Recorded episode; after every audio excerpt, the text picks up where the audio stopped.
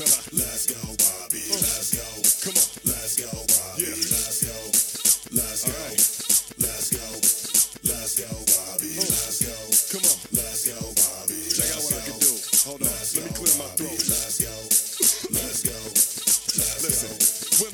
into a room, all eyes are on pirate. The crowd goes wild. The girls get excited. No need to try to hide it, girl. I know you wanna ride it. I got carpal tunnel syndrome from autograph signing. There you go. Yeah, it's like they can't get enough. I'm so rough and tough that they stuck on my stuff. Since Diddy was puffin', before we had the band, your man had to land in the palm of his hand. Even rap fans in Japan know your man. They call me Bobby Yan, the Chiban rapper man. I do what I can and I handle my plan. I crush the average man like a damn soda can. I stand seven foot tall, I'm large and imperial. I'm bigger than the big show. Fly like Rey Mysterio, rugged like Ronnie Garvin. I'm milky like your cereal. I know you know the hook, I wanna hear it though, so here we go. Let's go, Bobby. Let's go. Let's go, Bobby. Let's go. Let's go,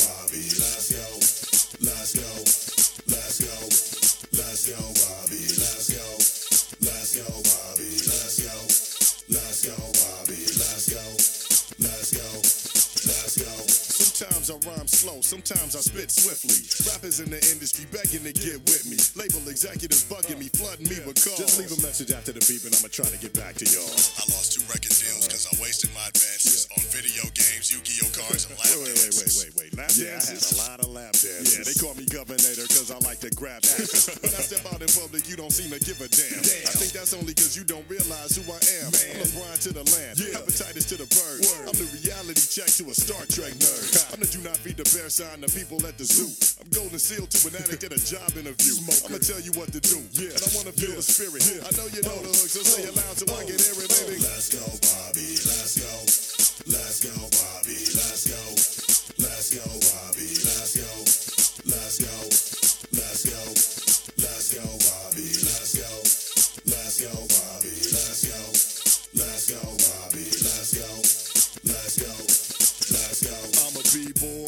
Standing in my b-boy pose. Hurry up and give me the microphone so I can finish my flows. I'm wicked at shows, dealing with the sickest of pros who happen to be metal-headed cobras, killing the Joes like they was Astro. My team has a habit of things like having a passion for green and flashing extravagant rings like Sinestro. Hold on, let's not get it twisted. P is the illest cat to ever stack. Astro, Since Jethro. Bodine, I flow so mean. I hold more heat than Cool J and Kool Moe Dee. Hoven. Esco. 50 and John, Biggie and Pac, Chris and Shan. Abracadabra, Alakazam, Poofin. Presto. Voila, I make you wanna holla. I take a couple dollars for my new CD. I got the Best flow. The beats that make you Chest blow. I'll probably have you Neck bro. and twisted like a. Pretzel. Now say it with me. Let's go, Bobby. Let's go. Let's go, Bobby. Let's go. Let's go, Bobby. Let's go.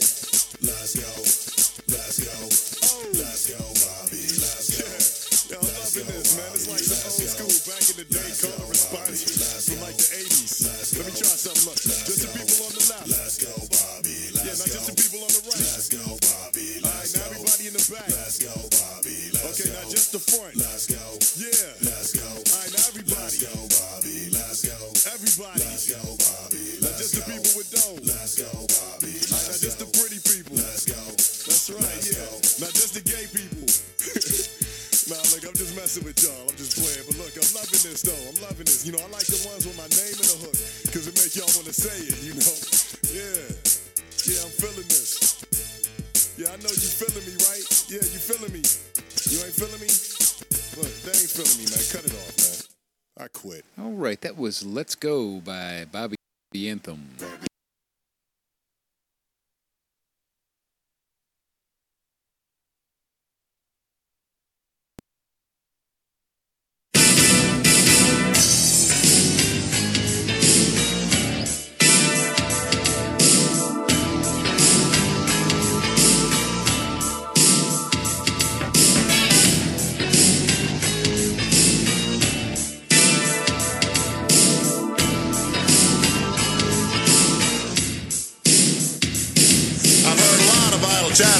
really doesn't matter to me.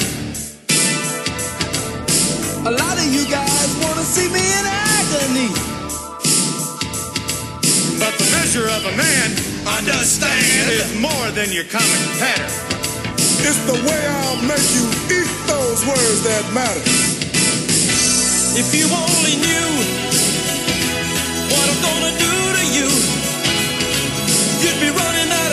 as fast as two feet could carry you. Your destiny belongs to me. If you only knew.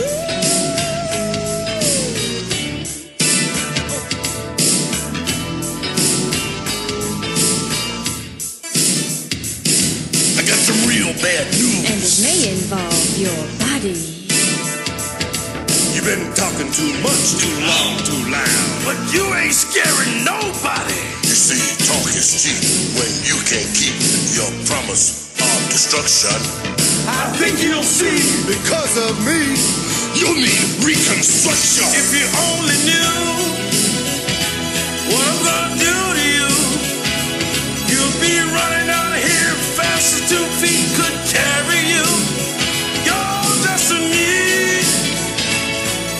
to me. If you only knew. Please realize. Look in my eyes. You'll be on your back. I'm flat. Hit by a Cadillac. If you only knew. Hey, dude, you ain't got enough money to buy me out. Yeah, everybody's got a price. Oh, I'd like to bust you up real, real bad. Yeah, see Virgil. If you only knew what I'm gonna do to you, you'd be running out of here as fast as two feet could carry you. Your destiny belongs to me. If you only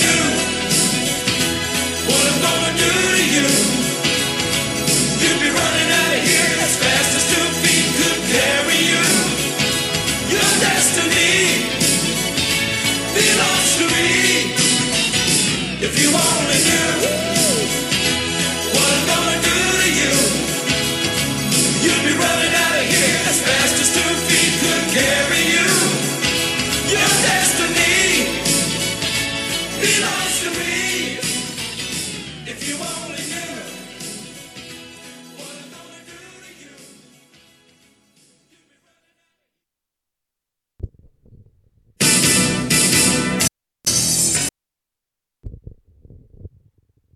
Yes, if you only knew.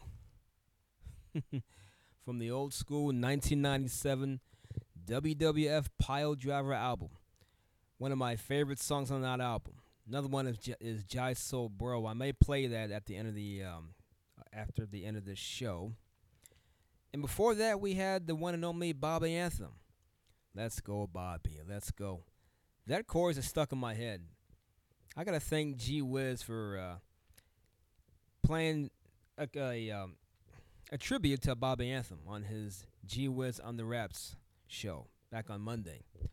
Very, very fun. I think it was a 46 minute show, and it was Bobby Anthem spitting. I didn't know Bobby Anthem can flow like that. As I said before, I love Bobby's um, "Fuck This Job," and the more I listened to that song, I found out the other guy who was rapping was Burbs. It took me a while to find out that uh, it was Burbs on the answering machine saying, It's your boy Burbs. And Bob is getting mad on that job because of, uh, I guess he was a teleprompter, or not teleprompter, a telemarketer. He's calling someone, somebody gives him a lip, so Bobby goes off. and the whole time, yeah, yuck, that's how you doing. And the whole time, Bobby's just going off, and the the main source of it, he can't find his headset. Come to find out, Burbs has his has had had his headset all along, so you might say it's all Burbs' fault. So yeah, that's one of uh, of many Bobby anthems, killer raps. Hope to hear more, and let's go, Bobby. I think that's gonna be my new favorite. I said for a long time that uh, "Fuck This Job" was my favorite Bobby anthem song, but this one's up there, man. This one's up there. Let's go, Bobby. Let's go. It's a catchy chorus. I especially like the ending where he says, "You feeling me? You feeling me? Oh, you're not feeling me? Okay, cut it. I quit." and the song just ends. just song just ends. that got me right there. I just busted out laughing when that happened. Well, anyway, welcome to the uh, the WNC Super Party Part 2, which is the continuation of the original Super Party about wrestling and other topics that comes to mind. Boy, these past I can't say week. Yeah, this this past week or two weeks has been really bad for wrestling, man. Because before last week, I had a, a good show lined up, but then I heard um, Wrestling Soup, and they gave their take up on this uh, scandal in wrestling with all the sexual allegations with a lot of wrestlers out there. Not just the British scene or British scene, but in the United States. Really, I mean, it, it really got look. It felt like somebody hit you in the gut. It was really, really bad. John Draper was on the show too, and the more the show kept going, the more wrestlers kept popping up on this list, and it's unbelievable. I mean, my gosh. I mean, Ma- Marty Scurll. Oh man, how he how they're how he's. I don't know. It's it's just gross. I mean, how he, how uh he took a 16 year old, 15, 16 year old back to the dressing room and to give him head and all that stuff. And then she then he tries to blame the victim and trying to say that she's crazy. It's just nuts. Will Ospreay was on that list. Dave Lagana, the backbone of the NWA Power. I mean, this this could bury a lot of companies. I mean, Marty Scurll, he was Ring of Honor paid him a lot of money. Not to mention he was the booker. I mean, this could kill Ring of Honor. Dave Lagana was the backbone of NWA Power. That could kill NWA. And other promotions. I mean, those are two big promotions right there. I mean, AEW, I mean, they got a, a very, for them, they got a very low rating this week, All Elite Wrestling. And NXT, which is rare, pretty much blew them out of the water in ratings. I'll get to that later. I remember I typed something in there. I mean, there's a lot of people that you didn't think that got popped, but you just didn't know. You really, really, really didn't know. And when you look at the when you look at the list, you look at all these wrestlers. You're thinking, really him? He doesn't seem like he doesn't seem to be that type of person, but you you don't know. You just don't know. So after that, I I really didn't feel like doing the show, but Johnny Florida just happened to be on uh, the uh, Wrestling Soup Discord, and he asked me would uh, we would what he would like to do a show together. You know, he wanted to combine the old WNC Super Party with the new WNC Super Party. I said, oh, yeah, sure, go ahead, and we could talk about this topic. So last Thursday, it was Johnny Florida. Michael Smith came back, the Sky Genie, and myself. And we talked about this scandal. We talked about what's going to happen with professional wrestling. Will it be the death of professional wrestling? What professional wrestling is going to have to do? You're going to have to get rid of all these guys that's been called out. I mean, we don't know. I mean, yes, they've been called out, but we don't know if these allegations are true. Maybe they are, but I, mean, I don't want to discredit the victims. We don't know if it's true or not, but there's a lot of people that are lawyering up, and there's some damning evidence. So it's kind of hard to not to believe the victims. I mean, this is some damning, damning evidence if you read it. Yeah, there's going to be a lot of people going to be out of business. A lot of rest, like I said, a lot of wrestling companies out of business. Really, really, really, really bad stuff. But yeah, we talked about that. We talked about video games. Of course, Michael Smith was there. Hey, Mike, how you doing? Oh, Dave, Dave Sincere's there. Uncle Dave. How you doing, Uncle? Uncle Dave. I'll call him Uncle Dave. Papa Dave. wow. Uncle Dave. Oh my goodness. I must be tired. it's Papa Dave, not Uncle Dave. oh boy. My bad.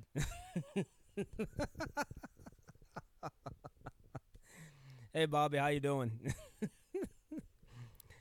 Uh, yeah, I would just I just finished talking about you and your um, your song "Let's Go, Bobby, Let's Go." Like I said, I think that's probably my favorite song. It took over the spot of "Fuck This Job." That chorus is stuck in my head. Keep doing what you're doing, man. Really, really enjoyed it.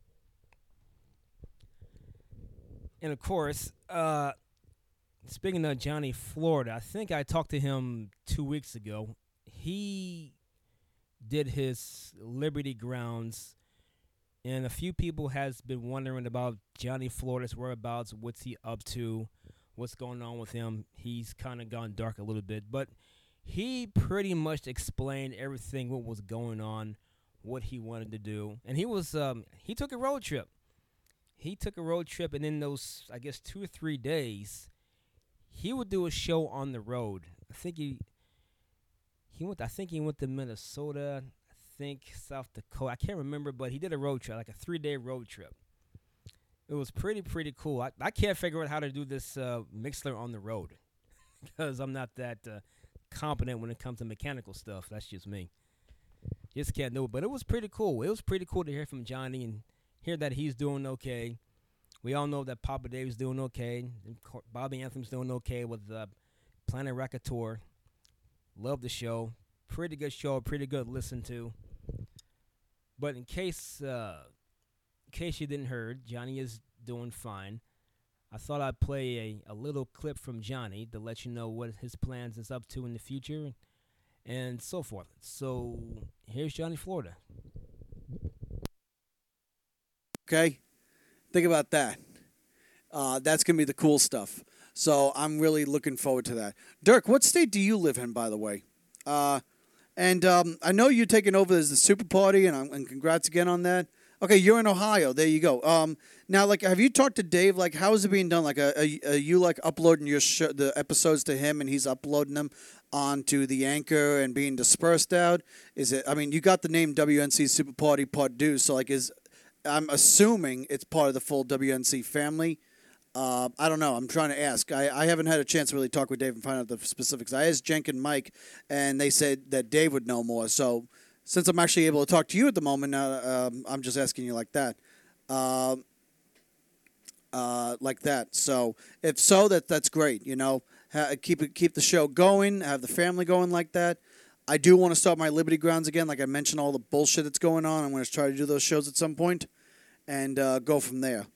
But um, yeah, I'm really. Um, uh, we, we definitely look. I did not plan on the idea of like killing WNC. That was not.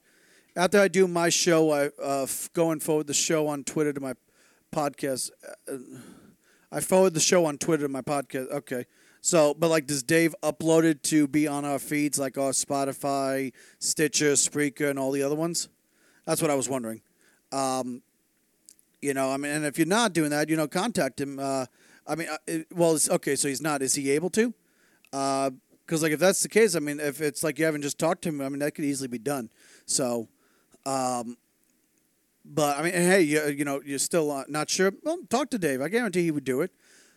Uh, you know, like so, like I didn't want to kill WNC when I decided. Here's what I wanted to do, guys. When I was pulling away and everything like that, what it was is I was trying to pull myself away from being part of the core group outright and continue on with the Liberty Grounds. And the big thing I wanted to do was retire Johnny Florida.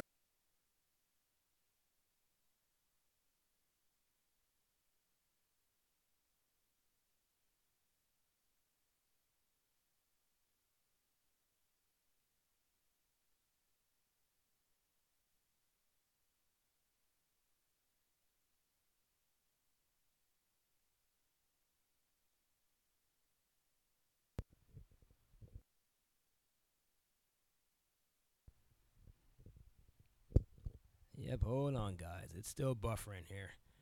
Gotta love technology. Give me one second. One second. Okay, maybe. Okay, give me a couple of seconds.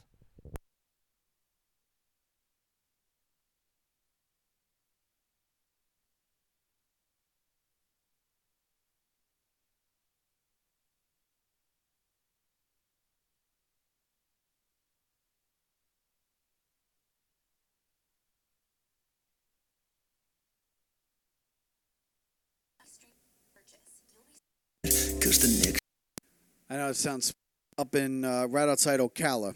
I did that. That was fun. I did show. I've done shows live in Tallahassee, in Atlanta, and I was driving in Alabama when I did a mini sode while I was in all that shit. You know, So I've done a show for the WNC in three different states. My just be me by myself. Now, obviously, Papa Dave's in Texas, Mike's in Chicago, Jenk was in New York. Now he lives in South Carolina.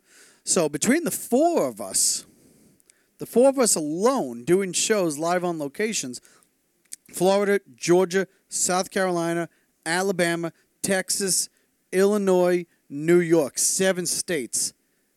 I plan on going outside, and enjoying all, even if it's only going to be for a few minutes in each state, to have do- been live on the air in each of them. We will have done WNC in 11 states. Okay? Think about that. Uh, that's going to be the cool stuff. So I'm really looking forward to that. Dirk, what state do you live in, by the way? Uh, and um, I know you're taking over as the Super Party, and, I'm, and congrats again on that. Okay, you're in Ohio. There you go. Um, now, like, have you talked to Dave? Like, how is it being done? Like, are, are, are you like uploading your sh- the episodes to him, and he's uploading them onto the anchor and being dispersed out?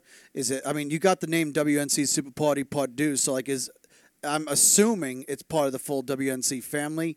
Uh, I don't know. I'm trying to ask. I, I haven't had a chance to really talk with Dave and find out the specifics. I asked Jenk and Mike, and they said that Dave would know more. So since I'm actually able to talk to you at the moment, uh, um, I'm just asking you like that. Uh, uh, like that. So if so, that that's great. You know, keep keep the show going, have the family going like that. I do want to start my Liberty Grounds again. Like I mentioned, all the bullshit that's going on. I'm going to try to do those shows at some point, and uh, go from there. But um, yeah, I'm really. Um, uh, we, we definitely look. I did not plan on the idea of like killing WNC. That was not. After I do my show, I uh, f- going forward the show on Twitter to my podcast. Uh, I forward the show on Twitter to my podcast. Okay, so but like, does Dave upload it to be on our feeds like our Spotify, Stitcher, Spreaker, and all the other ones? That's what I was wondering. Um, you know, I mean, and if you're not doing that, you know, contact him. Uh, I mean, uh, it, well, okay, so he's not. Is he able to? Because like, if that's the case, I mean, if it's like you haven't just talked to him, I mean, that could easily be done. So, um, but I mean, hey, you, you know, you're still uh, not sure. Well, talk to Dave. I guarantee he would do it. Uh, you know, like so, like I didn't want to kill WNC when I decided. Here's what I wanted to do, guys. When I was pulling away and everything like that, what it was is I was trying to pull myself away from being part of the core group outright and continue on with the Liberty Grounds. And the big thing I wanted to do was retire Johnny Florida. And I still got to plan it out. And the fact that I'm not, I'm doing this this weekend means it's not happening. But we're gonna finally do. I'm gonna talk to Gareth. I'm gonna talk to Scott. I'm gonna talk to the guys for the judges. and we're gonna finish this tournament. We're gonna get this thing actually going. I'm gonna find out what happened about the Hall of Fame and Hall of Shame. We're gonna do all that shit, and we're gonna keep it going. Okay. I didn't want to. My goal was never like the idea of killing WNC. I didn't want that at all. But I'm killing Johnny Florida. That was shocking when WNC ended. Scott, it's pathetic. Didn't believe it. It's not ended. It's clearly being changed up. You know, you got the Super Party now, so you're doing that. Uh, WNC Network is still around, and it's just changing things up. What's up, Yucky? Um, you know, it's just it's, things are changing us all a little bit. But I do. I after everything that happened with um with Joey numbers and all that shit and like like literally I've cut ties on all that. I don't I don't talk I don't listen to soup anymore, none of it. Um, I'm done with all that because of that shit. Like cuz I honestly thought that was a very bad cheap shot. Uh, uh, not even a cheap shot, just a horrible shot Joey did. Uh, personally speaking, but then again, I'm biased because it was towards me, and the fact that I wasn't even the guy that said all the shit that he wanted to say too. But then when he realized when someone said it was me, he felt more confident and wanted to say that shit. So fuck him, you know, and his fat nose. But um, it all this time when I finally decided I wanted to retire, what I wanted to do was retire Johnny Florida, and you know, like I started thinking about it because of Mike, you know, because Mike has changed himself. He was Corvin, then he became Mike Andolini. Now he's Mike Smith, or was Mike Smith. Now he's inmate one two three kitty kitty lick lick or whatever some shit, and um, it's like you know what I, I I'm gonna actually take a page from Mike, and I'm going to get rid of Johnny Florida and just be Johnny, just be me, you know. I mean, I've always been pretty much me. I've never lied. I've never acted more. I mean, I incited more for fun, but Johnny Florida became me as not an alter ego, just an alternate name, but I want to drop that. I want to get rid of it. That's my plan. So I'm trying to figure out what I'm going to do with all this. I've been, uh, well, jo- Joey thought that was you doing the burner account. I don't think he really wants to wish death on you. Here's the thing he said, dude. Um, and here's the thing I have not listened to them since. So if he said some kind of apology, I don't know. And someone could say that's on me, but I haven't been told if he's any said anything. But once it was said that it was me, he's like, "Oh, well, I'm glad I could put to a face to somebody when I when I say I wish death on them and all that kind of shit, you know." And he hoped I would get COVID because he knew I was a I've been a speculator on this whole thing. The funny thing is, more and more people now speculate more about COVID now than they did before. So fucking ironic that I'm the bad guy for that. Meanwhile, a lot more people think this think the way. And I've never been like, okay, the whole disease is a, a virus is a hoax. I mean, I wouldn't put it past some of the people at the establishment, but that's just I'm not saying this is. You know, the concept I could believe. This case, actual virus. I'm fucking lucky because uh, it turns out now I have not gotten sick. I haven't gotten tested. I'm not going to get tested. And if I do get tested and test positive, I'm not going to take the vaccine. Fuck that. Um, I don't even take the flu vaccine. I'm done with that. I'm not an outright anti-vaxxer like a lot of people. Like I, I do believe the MMR vaccine's valid, but I don't do the flu vaccine. But um, I'll just get sick and get over it. That's that's how I've been doing it for like a number of years now. But um, uh, but yeah, no, a lot of people just think like it's actual bullshit, you know, about all this stuff with COVID. So it's kind of funny that, you know, he wanted to be like hate anybody who was speculating at all about it, and now it's like more people speculate about the truth with COVID. Uh, but yeah, I'm the one that he has to wish death upon. Yeah, fuck you. And again, if he's apologized since, or if he's tried to clarify, if he's like, my bad, I didn't know it was Johnny and stuff like that, but I've never been messaged by anybody. I haven't been told, even by my guys, you know, from WNC who still listen. I, I haven't heard anything. So he could have said something and clarified, and I'd be open to talking. If I, I would love to, I would be open to talking to the guys and just say my piece of why I think the way I think about all this shit. Um, uh, but it would have to be on the air because transparency. I don't want it to be a quiet thing, you know. But it's like you know, and the truth was, it even hurt even more because I got no problem in admitting that I idolized them. You know, I idol, uh, I podcasting existed until I was checking out some wrestling stuff on YouTube back in 2013 and finding clips from Don Tony Kevin Castle, and then starting to listen. I was listening on like fucking Ustream or whatever that fucking shit was back in the day, Ice Stream or whatever that Don Tony had, and then like every so often hearing Joey Numbers or or or Mish come on, and then I started getting a soup, and then I was a big fan of all five of them when you add on Draper, and then it's like. I eventually got to the point that I couldn't stand. I couldn't stand the fact that Kevin Castle does almost nothing. DT and Mish do all the work. It took them how long just to get him a fucking headset, you know, and shit like that. Um, so I had a problem like that with him, but I still love Drapes. Uh, but then it's like with Mish, no, not Mish, Don Tony. I just felt like his ego got so much. Like th- the thing was, I never got. I, I, I finally got my confidence back after a long time. Like I've had my confidence for a number of months now, and I don't put up with shit. And, and I still make pessimistic jokes, but I treat them as outright jokes and not just me dissing myself to keep me down. I literally am at the point that I truly support every uh, support what I'm doing, and I'm happy. You know.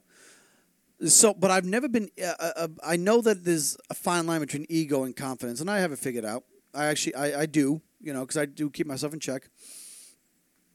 Um, but what do you call it? What do you call it? What do you call it? What do you call it? What do you call it? Um, Don Tony just that ego got to be so much that I'm like I'm I just I literally couldn't stand it anymore, and I stopped listening to DTKC, and now this shit with Soup, it's like, yeah, I stopped listening to them, I stopped donating to the the Patreon and all that stuff. So yeah, I've cut myself I cut the ties completely with that. So again, they could have come out and made a clarification and apologized and stuff like that, and I don't know about it, but I haven't been told shit about it, and that's fine.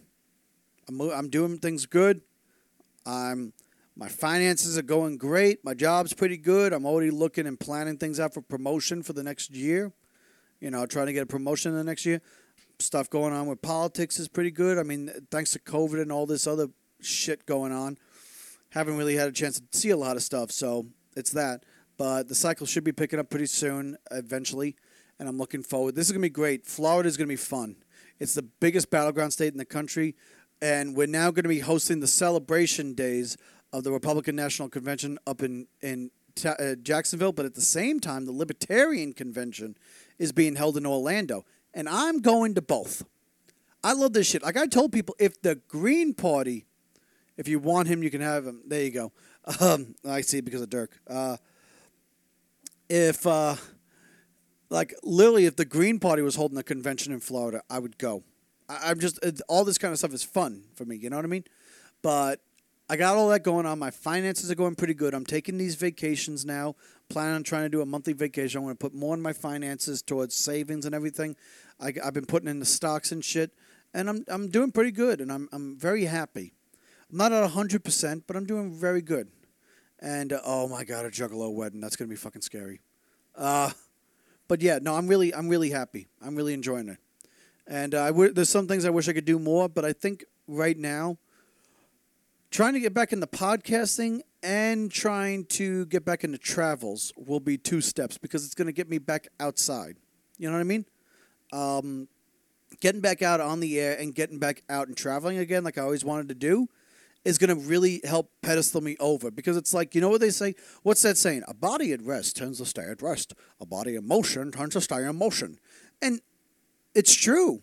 That is a true thing. And I think by talking again, and I'm, uh, I never shut up, I'm always talking, even at work, but by talking again on the air, doing the podcasting, and by traveling again, like I used to try to do a lot, and I'm going to be doing it again. Like, I didn't travel once last year. I mean, if you don't count driving up to Georgia.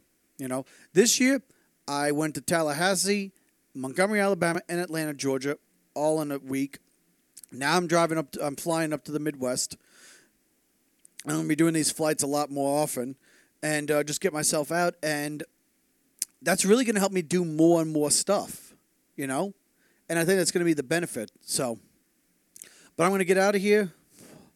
Uh, if you guys are following me on my Twitch, twitch.tv forward slash WNC network, I'm going to be, uh, follow me over there if you're not already. I'm going to be playing the game tonight. Uh, I just downloaded the Mafia 3 Defense, so I'm going to play, re- be replaying that and seeing how the graphics look and everything. Keep in mind, right now I'm not going to because, um, oh my God. Right now, with all the other finances, once I get paid next week, I'm covered. You know what I mean? Um, but Mafia 3's Definitive Edition also includes that if I pay $50, it will create the download for Mafia's 1 and 2. And so I'm looking forward to doing that and replaying the original Mafia game on Twitch and on my, on my Xbox. So I'm looking forward for that. I've got to download uh, my Red Dead Redemption 2 and my Battlefield 1. I still haven't, goddamn. Uh, I'm going to try to download one of them tonight while I do some other shit and go from there. So but lo- back at you, Yuck. Always love you, you know. Um, and yeah, like the quote would uh, double down what Dirk said. You guys keep going on a Planet Ratcon tour. I, I think that's a really cool thing. You, Dave, and uh, Bob's all together doing it. That's a that's a great trio. If you think about it, you know, you guys are all, you guys have calm, but then chaotic in a good way. It's like it's it's like I, I, I don't want to say like it's the bipolar thing, but what it is is you guys got your mellow side like smoking pot, and then you got your like taking taking cocaine or speed and then just going wild. And so you take the three person. I'm not saying you guys are actually doing that, but you, you what I'm saying. I'm talking personality wise. You take all three of you have your own versions of that, and then you put it together. And like Dirk said, it's a hell of a trio. Uh, he says a heel of a trio. I think he meant hell of a trio, but both are legit. You know. Um, I'm editing things and doing things I've never be- done before. There you go. Um, and uh, Dirk, and that's shocking that Yuck has a mellow side. Here's the thing, dude. When you're on the air with Yuck a lot, and especially when you see the video screen of him, after a long time of being on in a single episode, you start seeing him calm down have his mellow side, calm, cool, collect, just chilling and going for the fun. So you see both sides. It's like he's right, he does turn up for the corner, but at the same time you'll see it on the opposite side, and so you could see all th- two both sides for all three guys. You know, like Bobby Anthem's the one who doesn't have as much energy that's prominent like Dave can get when he gets on a rant or how Yuck gets with his chaoticness. But Bobby Anthem has like a calm, chaotic way. Like you can just feel the energy coming off him, but it's still calm. You know, and that's the fun thing about these three guys. So you making Planet Raccoon tour, taking these three guys together, that is a personality overload that is perfect. So, like I'm doing D- Diamond Dallas Page's Diamond Cutter, tr- like a, for a, a triangle version though. You know, one minute it's granny porn, then Yucks is a calm narrator. There you go. So that's a good way of describing it. So, but uh, yeah, so follow me on Twitch, guys. Twitch. dot- uh, oh my God. Um, Twitch.tv forward slash WNC network. Um, and uh, follow me there. And um, um, uh, yeah, follow me on there. And um, we'll have some fun tonight later on. I'm to get myself something to eat. Uh, I'm to have to put my phone on the charger and then uh, save what time I have left for tomorrow. So um, let me just double check that it's WNC Network. That's what it should be. Um, I I, ten- I pull up a phone. I always take one of my phones and I will log in as well uh, onto my Twitch so I can monitor the chat. So yeah, twitch.tv forward slash WNC Network. Follow me on there and um, I'll be on. the, I'll be on later on tonight. Okay, so I'll talk to you guys later. Y'all have a good one, and uh, stay cool, stay safe, uh, stay chaotic, stay yucky, and uh, uh, yeah. Again, I will be on the air. Check out the story. All you can eat. Bobby Anthony does a good job. I'll take a look at that. Um, I will be on the air again tomorrow, live in South Dakota. Okay, uh, that's where I'll be. So I'll see you guys then.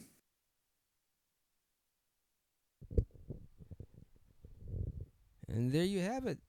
That was Johnny Florida from two weeks ago when he did a uh, surprise Liberty Grounds. He popped up. It was good to hear from him again.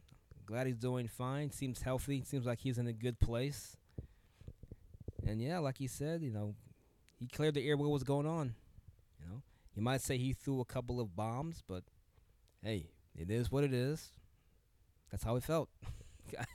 I remember that whole spill in Discord. I'd explained it before on the last show or the show I did two weeks ago. Have my opinion on it, and I'm kind of glad everyone's going their separate ways, and no blows came, if you know what I mean. No fighting at all. It's all good. Yeah, and I like the way Johnny Florida talked about the three guys. You know, Bobby Anthem does have that uh, quiet charisma. You know, you can you can feel it. Doesn't get too doesn't get too high, doesn't get too low. He's just steady, just balanced. And Yuck Nasty, you know, yeah, Yuck Nasty is crazy, and I have kind of uh, poked fun at him and Dogga Baby being calling them calling them the Violent J and Shaggy Two Dope podcast radio, because you know, I could see them drinking their Faygo pops and all that stuff, and but they, but he's cool. I remember one episode that he did on the Get in the Corner. You know, he's playing music that he produced, and we got into a little conversation talking about his son, who is now 17 years old. 17 years old. I mean, wow. Because I remember he said that I think he made a beat for his son when he was four, and now he's 17. I'm thinking, man, that's pretty deep. So yeah, and so Yuck Nasty does have a tender side. He can be deep. Yes, he can be a little nuts at times, but there's more layers to him. And what can you say about Papa Dave, man? Papa Dave is Papa Dave. He's not cousin Dave. Like I said, I don't know why I called him cousin Dave. Because John, yeah, I think I that was in my head because Johnny Florida said he didn't want to be Johnny Florida anymore. He thought about cousin Johnny. Okay, cousin Johnny, Papa Dave, cousin Johnny. I guess Mike can be Uncle Mike. Who knows? But all right, if he wants to be cousin Johnny, he could be cousin Johnny. so I don't know why I called Papa Dave. Oh boy. And, but but that, that is a cool name though, Uncle Dave. Oh, oh well. But Papa Dave, that'll work. Yeah, Papa Dave, he's mellow. I like Papa Dave. Always have the elder statesman of this whole thing that keeps people in line. Pretty, pretty cool stuff. Now, beyond that, here, I thought I wanted to re- review an old, old, uh, old wrestling back in 1991. This was back when uh, WCW World Championship Wrestling had their Clash of Champions. I think they would do it every three, four months. What was significant about this pay per view or pay per view? My God, this la- this special event that was on TBS is that back on um, May nineteenth, nineteen ninety one, when I was a sophomore in high school, they had a a pay per view called Super Brawl.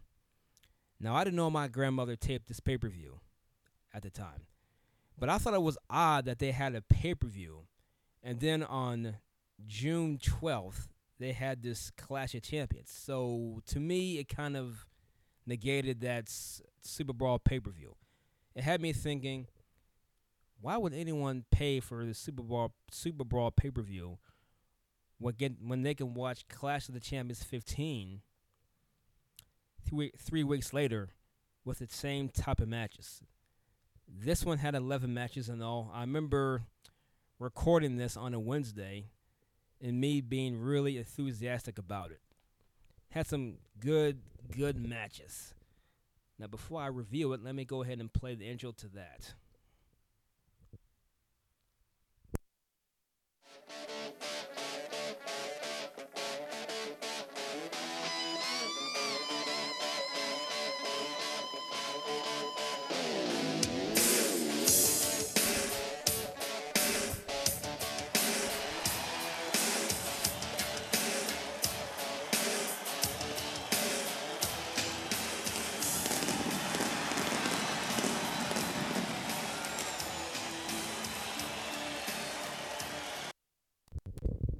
And yes, that was the intro of the Clash of Champions.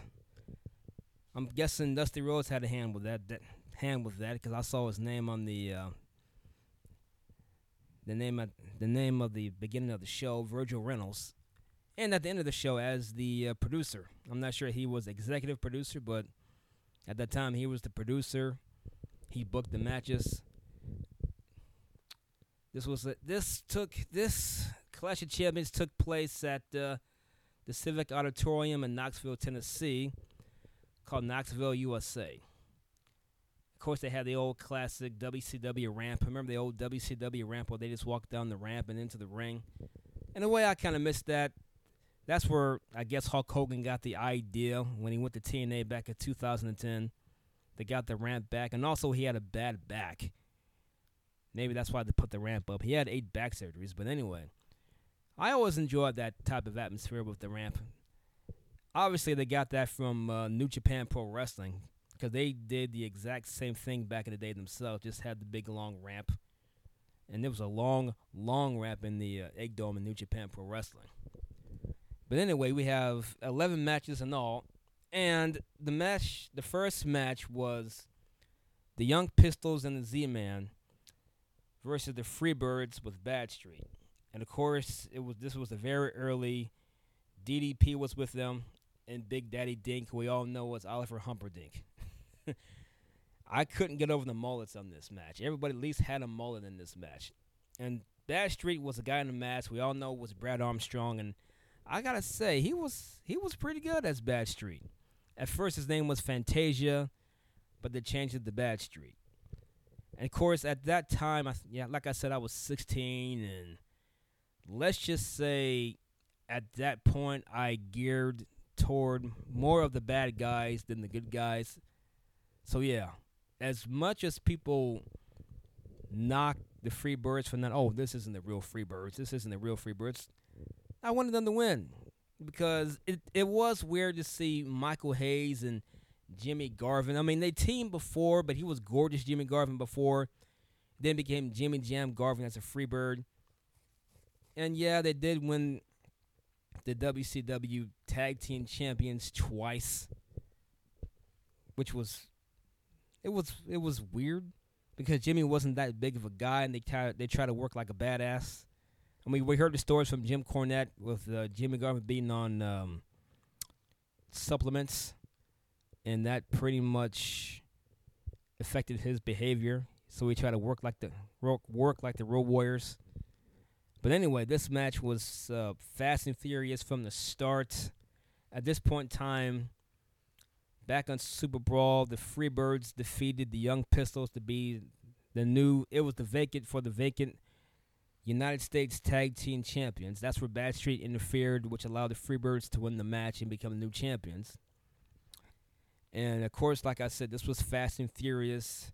Not a long match, but uh, it was fast. It seems like almost every one of these matches was on hurry up mode. It seems like somebody was in the back yelling them, "Hurry up! Hurry up! Hurry up! Come on, we're on time, but hurry up! Hurry up!"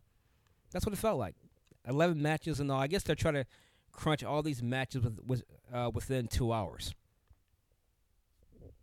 So, then, so nearly at the end of the match, Freebirds take control of Z-Man and the Young Pistols. They throw them out twice, and then they both get up on the. All three guys get up on the apron, and there was a triple sunset flip, and Bill Alfonso, who was a referee, counted all three men shoulders down to the mat. One, two, three. I thought that was pretty unique. Pretty unique.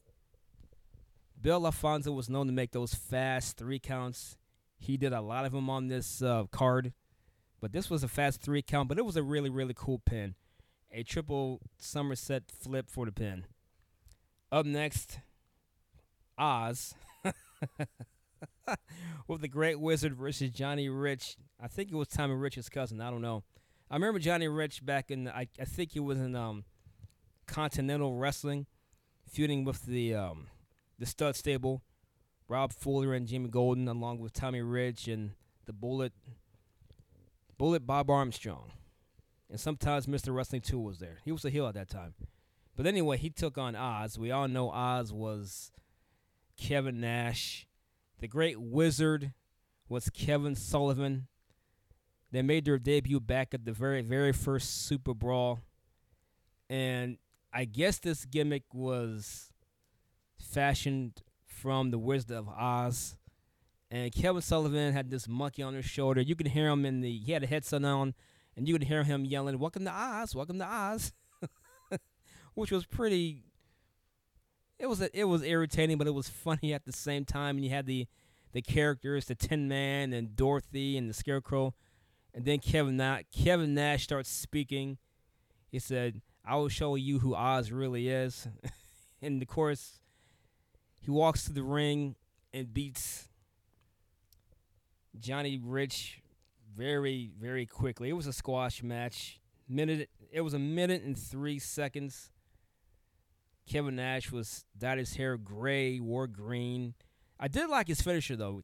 He did the airplane spin. It works for him because he did an air, airplane spin and then he would let you go and you land on your back, which is pretty good because at that time, well, he still is, but I think it was 6'11", 7 feet tall. So, if someone spinning you from the side from a guy the size of uh, Oz, seven feet tall, and you fly, and he throws you off a shoulder and you land on your back, yeah, that's gonna do some damage.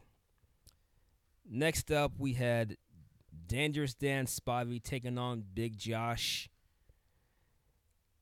This was when they where WCW was really focusing on height because they introduced Spivey as 6'8". Back in Super Brawl when he faced Ricky Morton, he was 6'10". yeah, he was 6'10".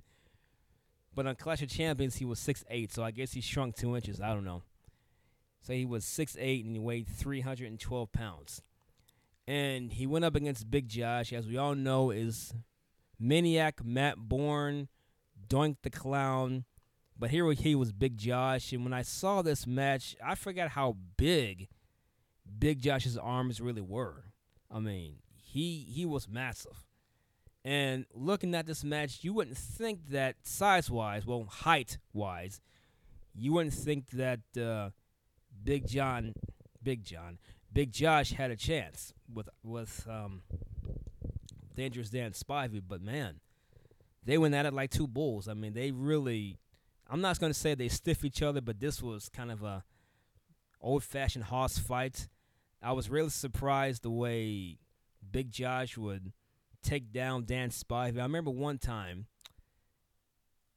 he threw Dan Spivey whipped Big Josh in, into the turnbuckle. Dan Spivey followed him, but Big Josh got out of the way.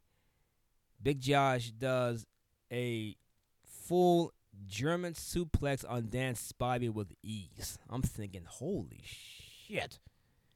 And we're talking about Dan Spivey. Dan Spivey, Dan Spivey's no small man, but Big Josh threw him around with ease.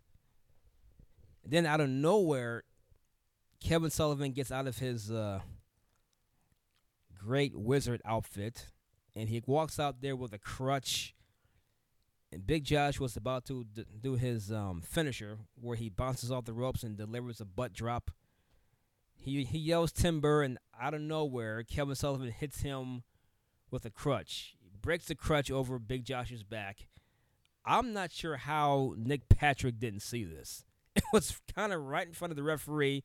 Part of the crutch was laying in the ring. And I'm sitting here thinking, you mean to tell me you didn't see that? It's right there, right in the middle of the ring. So Big Josh turns around out of nowhere. Dangerous Dan Spivey clothesline Big Josh is from behind, hits his own version of the German suplex and pins him. One, two, three. So two minutes, 52 seconds, really fast match, but man, they really, really beat the hell out of each other. They really, really did. Also, during this uh, special event, they had something called coming attractions, which was this was their this was their way of highlighting new talent coming in. One was oh god, PN News, the rap master. We all remember PN News. They show him rapping, they they show him wrestling and all that stuff, and I'm thinking, oh boy, oh boy. For some reason, he seemed out of place at that time in the old South of WCW. He would work in New York with Vince McMahon, but here, he was a big boy, 300, 300 pounds, 400 pounds. His finisher was the broken record. He come off the top rope and splash you. Eh, not one of my favorite uh, favorite new characters, but it is what it is. Up next, we have the Danger Zone with Paul Heyman, aka Paul E. Dangerously. His special guest was Jason Hervey from the Wonder Years, who played the older brother of Fred Savage. And of course, Paul E. Dangerously was being Paul E. Dangerously. He kept asking questions about him and Missy Hyatt, talking about uh, you got a new car, you got a new house, you're dating Missy Hyatt. Then he says, Are the two of you in love with each other, Mr. TV star? And that's and then Jason Hervey asked Paul, How does it feel to get your butt kicked by a woman? and, and of course, that got a big pop from the fans. And of course, Paul Heyman decides to turn it up a notch. And he asked Jason Hervey again, You got a new house, you got a new car. So if everything in your life is new, how come your girlfriend is used to merchandise? I remember that line, and this sets off Jason Hervey. And Jason Hervey goes off on Paul and says, I didn't come out here to be slandered by a year, slandered by you. If you want to ask me about Lex Luger, Ric Flair, Sting, I'll ask you about that. But as far as I'm concerned, this interview is over.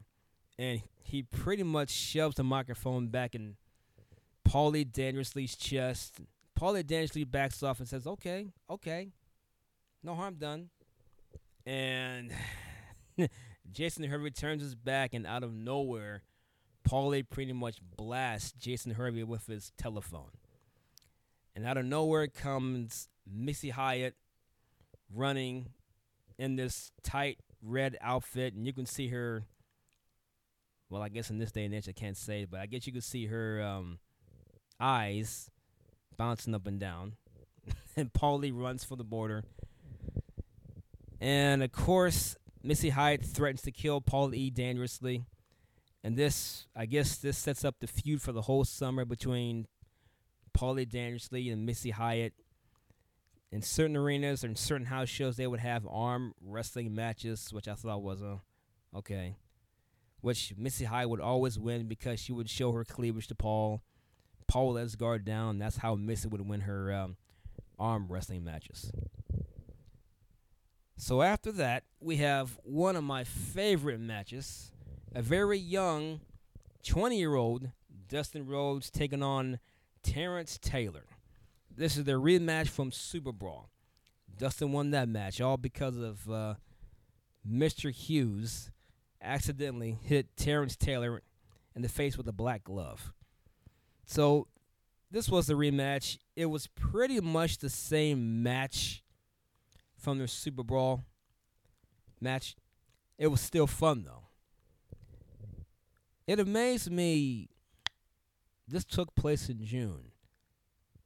It amazed me how six months ago, back in January of 1991, when both Dusty and Dustin were in the WWF at the Royal Rumble, taking on Ted DiBiase and Virgil. We all know Virgil was a which was was a swipe of Dusty Rhodes because Dusty's real name was Virgil Runnels.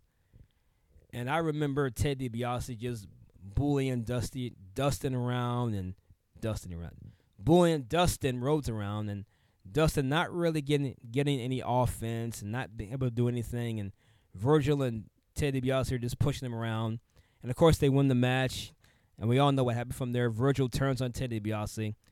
Six months later, Dustin Rhodes is booked to be dominant against certain people, and you know it's mid card and Terrence Taylor is not the Terry Taylor of old back in the early 80s. Just thought it was very interesting. Yeah, I mean, you can call it nepotism, and yeah, his dad was booking, but also, Dustin was good. He was good. For a 21 year old, he was good. He was good. I enjoyed watching the guy. So, the match came to an end when Dustin Rhodes, Bulldog Terrence Taylor, I think either Mr. Hughes jumped on the no, yeah, Mr. Hughes jumped on the apron. Dustin Rhodes goes after Mr. Hughes, throws some shots at him, gives him an elbow, and you can see Ricky Morton trying to sneak up on Dustin Rhodes. And when Dustin spots him, Ricky backs up. He says, Hey, hey, I'm just here to help. And Mr. Hughes punches Dustin in the kidney. And while Dustin was down, Ricky Morton kicks Dustin Rhodes right smack dab in the face. it looks like he really, really, really, really caught him. And so Ricky Morton of the Rock and Roll Express turns heel. Out of nowhere comes Big Josh with his axe handle, and he hits Terrence Taylor, and he goes after Ricky Morton, swings the club, but Ricky ducks, and that ends that. Dustin wins on a DQ. Like I said, it was a fun match. Real fun, real fast, back and forth. Dustin doesn't lose anything from it. Terrence Taylor, I guess they're kind of, I'm not going to say they kept him strong, but him and the York Foundation, you know, I thought they could have done something with that group, but, but they didn't. Miss Alexandra York, we all know was Marlena. That went on to be Marlena for Goldust, Dustin Rhodes, as we mentioned. What a coincidence that was, or coincidence that was that is. So next up, do we have any more uh, coming attractions? Oh yes, another coming attraction they showed was Johnny B. Badd. We all know as Marc Mero. We all know Johnny B. Badd was supposed to be. What would Little Richard do when he was wrestling? And, be, and it was eerie because Johnny B. Badd, or AKA Marc Mero, looked a lot like Little Richard, and he was managed by Theodore R. Long. And I thought they made a good duel together. I liked that promo package. It was pretty good. I really liked it. Next up, we have oh the WCW Top Ten. I guess I can go down to ten to one here. At that time, the top ten was Stunning Steve Austin. Number nine was the One Man Gang. Number eight was Barry Windham. Number seven, Arn Anderson. Number six is Sting. Number five was Nikita Koloff. Number four, Bobby Eaton. Number three, El Gigante. Number two, the Great Muta, number one Lex Luger, and we all know the world heavyweight champion at the time was Nature Boy Ric Flair. I miss the top ten. AEW does it, but they don't. You have to go on their website to look at it. They really don't talk about it much on their television program. That's something I do miss. I do miss the top ten. Coming up, coming up next, we had Sting versus Nikita Koloff. This is where, after I guess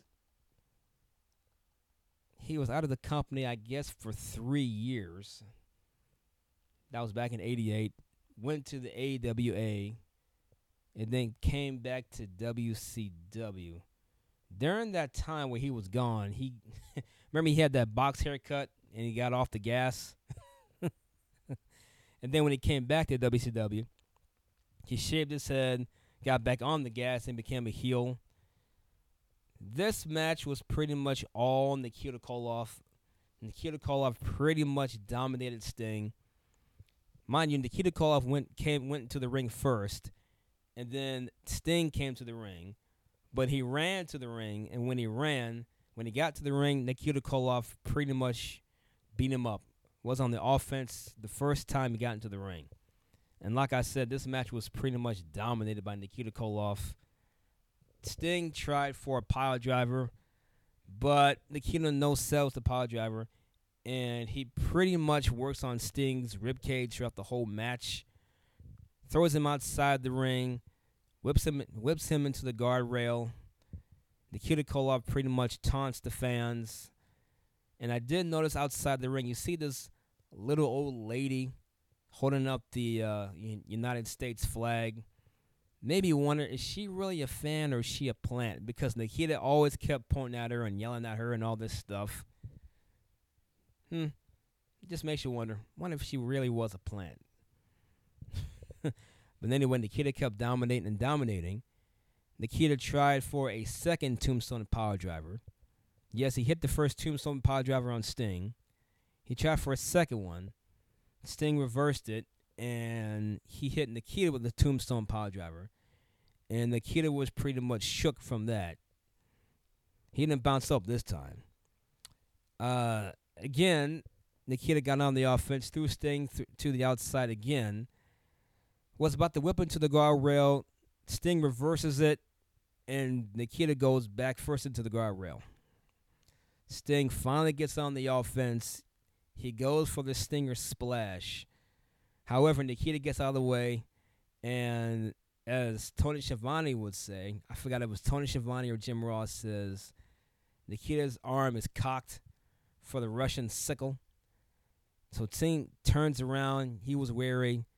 Here comes Nikita, Nikita Koloff. Sting ducks. Nikita hits hits the top turnbuckle. Hits his solar plexus. Sting rolls him up for a really, really fast three count. One, two, three. Again, Bill Alfonso refereed this match, and I said he's known for three counts. and Sting got Sting got out of the ring as fast as he could. Good match. That was a good match, even though yes, I get it, Sting was the underdog during that match, but that match just kind of ends suddenly, even though it ended at nine minutes and twenty-seven seconds. Good match though. Good match. It seems like the pin came out of nowhere, but I guess they're on a time crunch. Oh boy, I forgot about this one. Coming up next, Ton- uh, Tony Schiavone was in the ring, and he was going to interview. Well, he is interviewing PN News and Salt and Pepper, and of course, PN News is rapping to the ring. One thing I'll say about this segment, it was good to see Salt and Pepper. I was a big fan of them, even though I was a bigger fan of Spinderella of that group.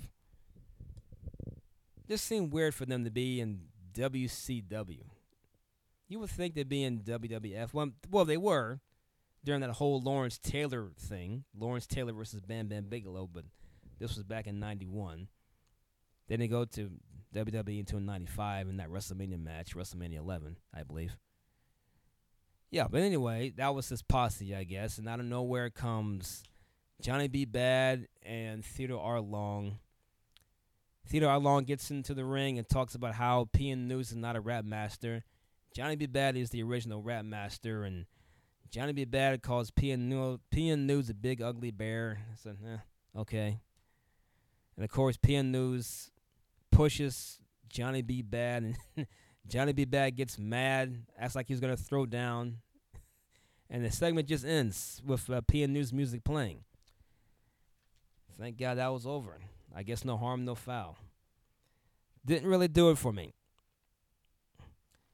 Next up, we have a loser leave town match between Flying Brian Pillman and El Gigante versus Arn Anderson and Barry Windham.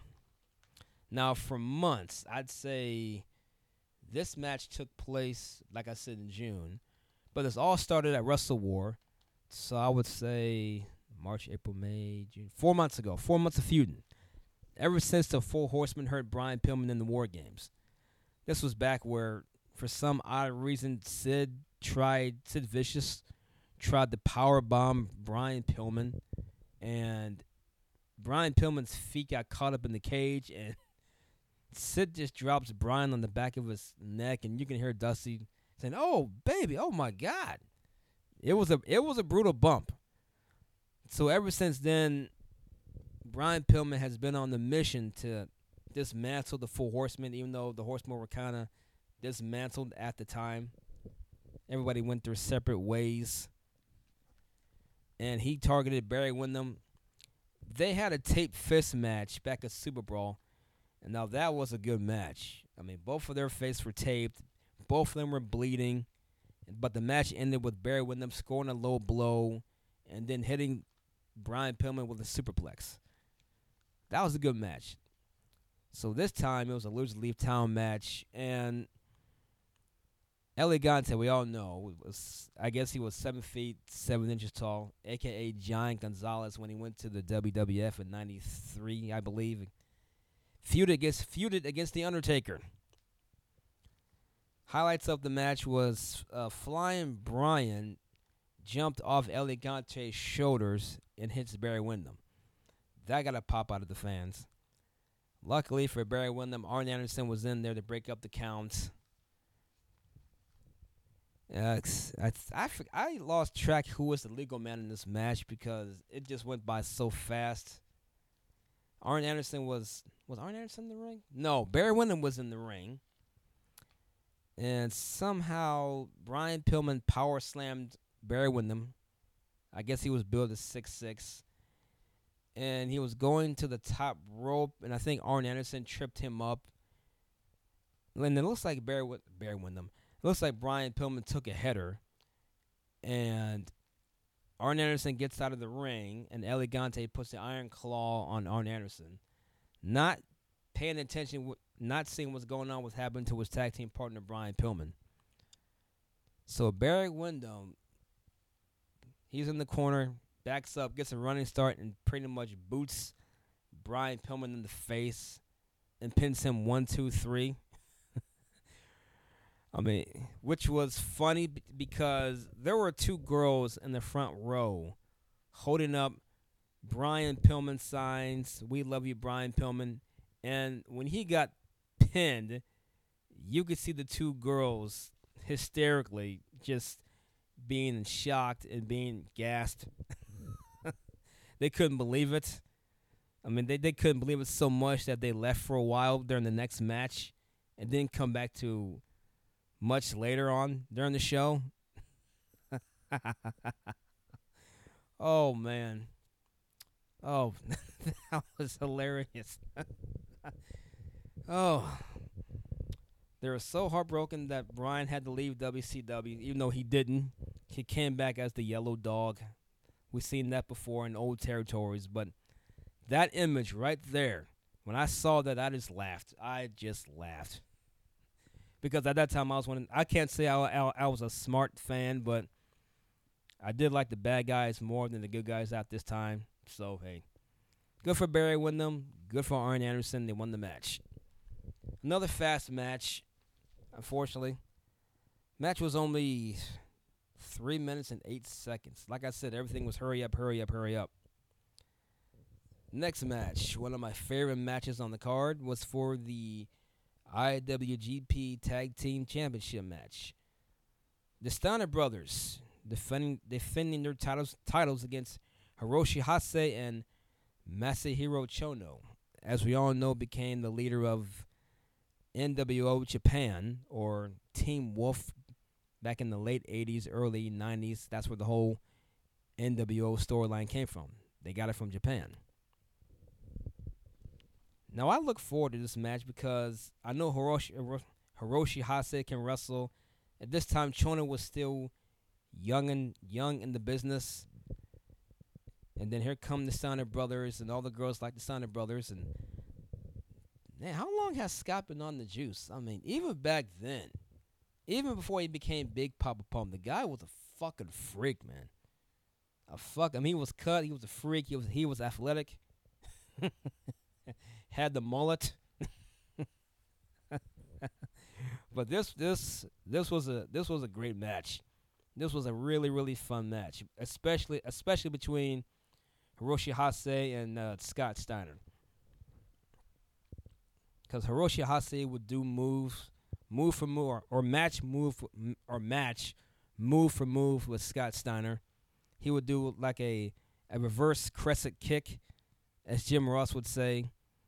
And of course, instead of capitalizing on his offensive maneuver, he looks into the crowd and gloats. And out of nowhere, Scott Steiner grabs him and throws him overboard, kind of like a uh, I can't call it a fall away slam, maybe an over top of an overhead suplex takeover. and I don't know if he was loopy or he knew how to sell good, but Hiroshi Hase, the moment he hit the mat, it seemed like he tried to get back up and he was dizzy, so he fell back down. I don't know. That was a pretty pretty good sell job. That was, that was pretty good. And then Chono gets into the ring, and this is where the Steiners did one of their fantastic double moves. Scott Steiner picks him up onto his back like a reverse backbreaker, and Rick Steiner does an elbow, an elbow off the top rope onto the guy. It was a pretty good double team maneuver, and Rick Steiner takes Chono, throws him against the rope. Rick Steiner puts his head down, and Chono hits one of his kicks. This is before they called it the Mafia kick, but he kicked Steiner right smack in the head that it broke his uh, headgear. And that looked pretty stiff. And Masahiro Chono just kept kicking Steiner right in the face. Steiner comes back off the ropes and hits a Steiner line. As the match continues, he tags in Scott Steiner and he tags in Hiroshi Hase. He, thro- he whips Hiroshi Hase into the ropes and catches him with a, I mean, a really, really, really stiff Steiner line or clothesline. I mean, you can hear it. And then he does the tilt the world two. plus. Picks up Hiroshi Hase to the top rope and does a super belly to belly suplex from the top rope. Chono breaks up the count. And then Hiroshi Hase somehow gets up and uh, I guess he kind of jumps Steiner from behind, throws him outside to the ring. But Scott Steiner ch- uh, catches him, rams his head, rams his head into the steel railing, and does a superplex. No, I'm sorry, not a super, just a plain suplex. But that would be badass though. If he did a superplex to the floor from the turnbuckle, that would be badass. But no, he just did a suplex to the floor while he was on the outside, not while he was on the apron. You know, just a regular suplex while he was on the floor. This happened while this was going on while Rick Steiner was in the STF, and Scott Steiner went to the top rope, but he tripped off the top rope. He literally tripped. You could see him trip. Missed. He he was aiming for Chono to break up the hold, but he regained his balance and he broke up the hold. Chono Chono sold it, of course. As the match goes on, they double team the Japanese team double double team Scott Steiner. First they double clotheslining, and then they went for another, I guess, double clothesline. The old bit where both they miss, and both members come off the ropes, but Scott Steiner, not Scott Steiner, Rick Steiner grabs Chono's leg, and then out of nowhere, Scott Steiner does the Frankensteiner One, two, three, and it's over. But but out of nowhere, here come these two guys that's wearing cowboy boots, jeans, and I guess one of those button-down den- denim shirts. It was Dick Slater and Dick Murdoch. They were called the Hardliners, and they pretty much beat the piss out of Rick Steiner and Scott Steiner. This was this match was unique because this was the match where Scott Steiner tore a bicep. He tore his bicep. And I'm looking at the match and I'm trying to see where exactly did he tear a bicep because if he did tear a bicep, he showed nine, he showed no signs of it. Scott Steiner must be one tough son of a bitch if he was stood that and kept on going. But anyway, the uh, the hardliners kept beating up the Steiner brothers and all that stuff. And I'm thinking, huh, the Steiner brothers versus Dick Murdoch and Dick Slater. That would be interesting because we heard stories about Dick Murdoch and, well, yeah, him being involved with the Klan and all that stuff. That's what the Junkyard Dog said.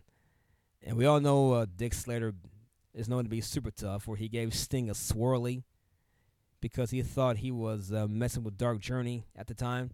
This was back when Dark Journey and uh, Dick Slater were dating. Damn, Dark Journey was kind of cute. I like Dark Journey. And I like the name, Dark Journey. That's an awesome name. Yeah, but he gave Sting a swirling because he thought Sting was uh, messing around with um, Dark Journey. But I'm thinking, there's no way that if that match ever came to be, there's no way that Dick's there's no way that Dick Slater and Dick Murdoch are gonna take a a tilt the world, let alone the Frankensteiner. I just don't see that happening. But unfortunately, with Scott Steiner being hurt with a torn bicep, that pretty much threw a wrench in their plans. And this was when WCW got confusing. Because at that point in time, I didn't know who were the baby faces and who were the heels because they were putting baby faces versus baby face and heels versus heels and the hardliners got lost in the shuffle. It, it was just a total clusterfuck during that summer of 90 or during that summer of 91. It was just I couldn't understand it. I couldn't get it. More coming attractions, of course, was they did a, a, a profile on the Diamond Stud, aka Scott Hall, managed by, of course, Diamond Dallas Page. Now this one, this is when Scott. Well, Scott Scott Hall has always been big, but he was here. He was just huge. I mean, big. When he, but when he got to the WWF in 92, 93, he he was more he was more slim, more slim down, more cut. But here he was just a big big dude, a big intimidating dude. And I'm kind of kind of amazed that as a heel faction, they really didn't go anywhere. I mean, you had the Freebirds, Jim and Jim Garvin, Michael Hayes, and Badstreet, and now you have Scott Hall, the Diamond Stud, DDP is your manager, and you have Big Daddy Dink. what a name! Who was Oliver Humperdink? But that could have been one hell of a heel faction if they played their cards right. But again, I don't know why, but during that summer, the Freebirds flip flop back and forth between Babyface and Hill. So who the hell knew what was going on back in '99? I guess this was one of Jim Herd's things. Who knows? Who knows? I have no idea what was going on. And speaking of the Diamond Stud, his next match was was against Tommy Rich. It was only two minutes. It was um, it was pretty much Scott Hall, the AKA the Diamond Stud, just dominating Tommy Rich the whole time. It was pretty much a squash match. Tommy Rich had a a couple of hope spots. I guess he would he grabbed Scott Hall by the head and rammed his head into the turnbuckle a couple times. Whipped him out of a corner, but uh, the Diamond Stud reverses it. Tommy Rich jumps on the turnbuckle, jumps off, went for a crossbody block. Scott Hall gets out of the way, sets him up for the DDD, the Diamond Death Drop, aka the Razor's Edge, aka the Outsider's Edge. Beats him one, two, three, and that that was that. That was the end for that. then they had their WCW had the contest as I think it was called the Sting Lookalike Contest. I want to, so they brought out this kid and had the same face paint as Sting on, and to just want to know was this kid a plant also? His name was Ben. He said he was from Knoxville, Tennessee, to get a rise out of the fans. And because Jim Ross says because he won the lookalike contest is that he's going to be able to meet his favorite star, and out of nowhere, and out of nowhere, I can't say out of nowhere, but running down the aisle comes Sting, and Ben looks shocked as hell. He high fives Ben, puts him on his shoulder, picks him up, and then out of nowhere, yeah, out of nowhere again, comes Nikita Koloff with the chain wrapped around his um, arm gives him the Russian sickle, beats up Sting, and I don't know what Nikita was doing, but it looks like he's trying to rub off the face paint of Sting, face paint a Sting. Then he goes after Ben, and I guess Ben's mother jumps over the guardrail and protects Ben, puts her body on the line. what was funny was Jim Ross. He, he kept waving his hand and saying, "Get back!" I said, "Yeah, Jim, that's really gonna work." And Tony and Tony Schiavone, you could tell in his voice, he's really trying to sell it. He said, "Wait a minute, the kid's going after that youngster." and here and here comes uh, Doug Dillinger, the old security guard from WCW, trying to get Nikita out of the way and all that stuff. And Sting or Sting, yeah, Sting's laying there. Ben checks on Sting to see if he was all right. So at that point in time, you knew that the whole Nikita Koloff and Sting beef was not over yet. They meet again at the Grand American Bash, which happened on July 19th in 1991.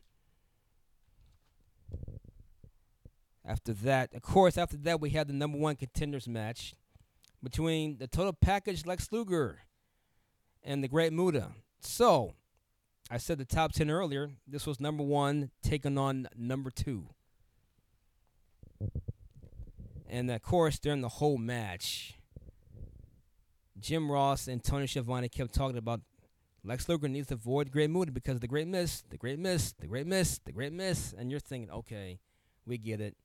He's going to use the Great Miss on Lex Luger. I mean, they kept saying it 10,000 times. And basically, I wouldn't say, I think this was pretty much a back and forth match between Luger and uh, Muta. And of course, Luger had to do one of his, for some reason, reason, Luger loves to do these high elbows where he would jump 10 feet up in the air and drop an elbow. But this time he would miss. Muta gets out of the way. Muta would go for his signature, one of his signature moves, the handspring elbow, elbow into the corner. This was unique because Luger moves out of the way, and Muta does a handspring elbow over, over the top rope and onto the floor. And I'm thinking, was that planned or not? I think it was planned because right away, right away, you can see the Japanese photographer give gives Great Muta, hands him something, hands him that stuff that makes him spray the mist in people's faces. You can literally see him handing handing Great Muta something. So the camera had to take away from that, had to get get away from that angle right away. Lex Luger gets Muta, tries to suplex it from the outside in. Muta lands on his feet, and you can see Muta adjust his neck. He blows the mist on Lex Luger, but Luger gets his arm up. So Muta gets uh, runs off the ropes. Luger ducks a clothesline, and Muta catch or Muta Luger catches Muta into a power slam. Another fast Bill Alfonso, one, two, three, and it's now set in stone that Luger will meet Ric Flair at the Great American Bash in '91. Coming up next, we saw. I think it was another uh, coming attraction. Yes. Before he was Stone Cold, he was stunning Steve Austin. Another stunning Steve Austin. Uh, no, I like this one. I like this coming attraction. because this was back when Steve Austin had the long blonde hair, had the the red ring robe. He was a big dude. He was more cut, and he had Lady Blossom, aka Jeannie Clark, back when they were both in. Uh, I guess was wasn't world class anymore. It was USWA, United States Wrestling Association of Texas. Yeah, because I remember him. I remember Steve Austin and Jeannie Clark feuding with Chris Adams and uh, I think her name what Tony Toni Adams. I remember that feud, and then they jumped to WCW. Yeah, they showed a highlight of that, and you knew right then and there, Steve Austin was going to be something special. I said, "Yep, that guy right there, that guy." And speaking of Steve Austin, he had another, he had a match with Jumpin' Joey Maggs, and this match was what 30 seconds long. I mean, they they lock up and Austin throws rights and forearms on Jumpin' Joey Maggs, and he hits Joey Maggs with the stun gun, aka the hot shot that Eddie Gilbert used to do, where he would catch you off the ropes, or he catch you off yeah off the ropes, and drops you throat first on top of the rope. But this came from Steve Austin, but he called it the stun gun, and that was it. That was the end of the squash match. 30 seconds. That's all I needed. Another coming attraction was Black Blood. it was also managed by Kevin Sullivan. Black Blood was really Billy Jack Haynes under a mask.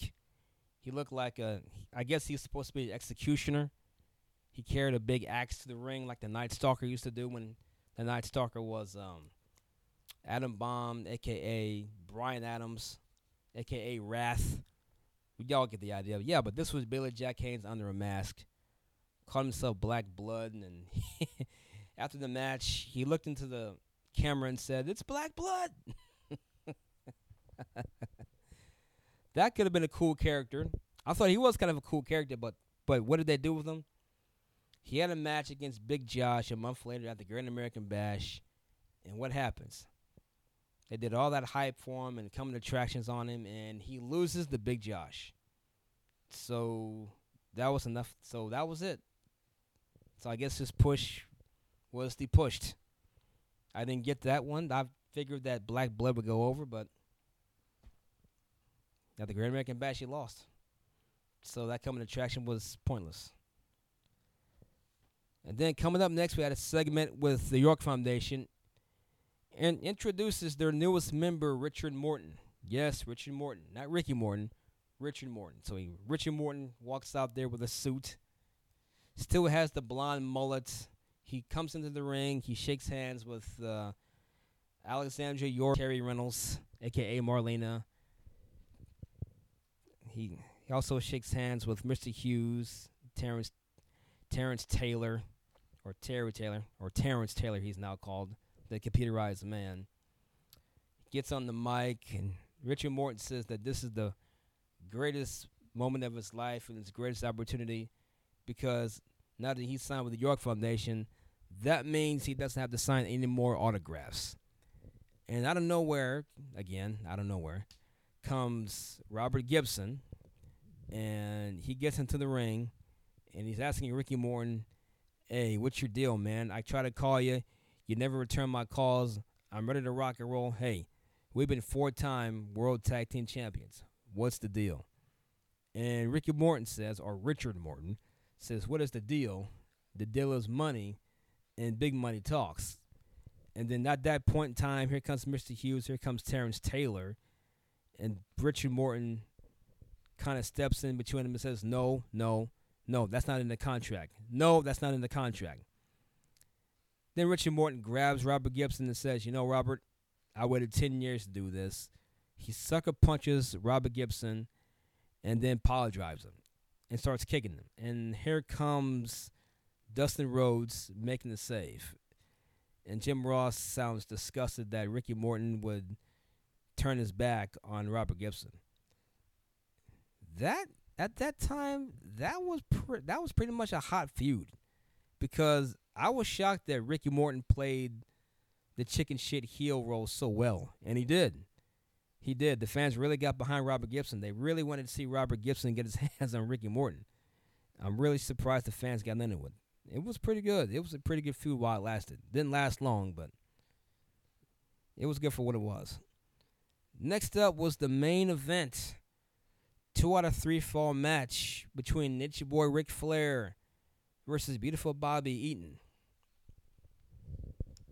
And they built it as well. Ric Flair was the world champion, and Bobby Eaton was the world television champion, which was weird at the time because prior before this match, he lost the TV title to Steve Austin.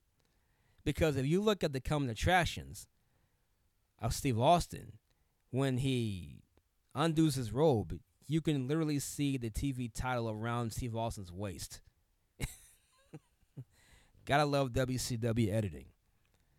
And I'm thinking, man, they couldn't they couldn't keep the belt on Bobby Eaton longer than three weeks.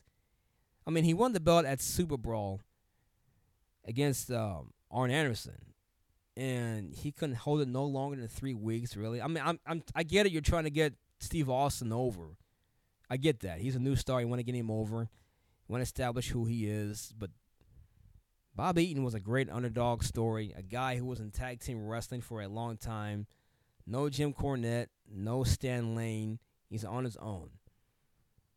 And he finally wins a single title. And just like that, loses it to Steve Austin. Oh well. That's a shame. I thought he should have held it a little longer. So, first of all, we had Bobby Eaton and Ric Flair pretty much testing each other out, not rushing to anything. Of course, Ric Flair would do his usual woos. And before that, remember Ric Flair had the 2001 Odyssey song? Nope, nope. He didn't have that anymore. He had a song from Spartacus, cut his hair short. The thing that it was just weird. I said Ric Flair with short hair and the Spartacus theme song coming to the ring like that. Mm, Okay, I mean he still had the robe, but it was just weird. But anyway, like I said, they were testing each other out. Ric Flair would do his usual chops, and Bobby Eaton had that dangerous, dangerous right hand. And one move that I liked is that Bobby Eaton put Ric Flair in the short arm scissors.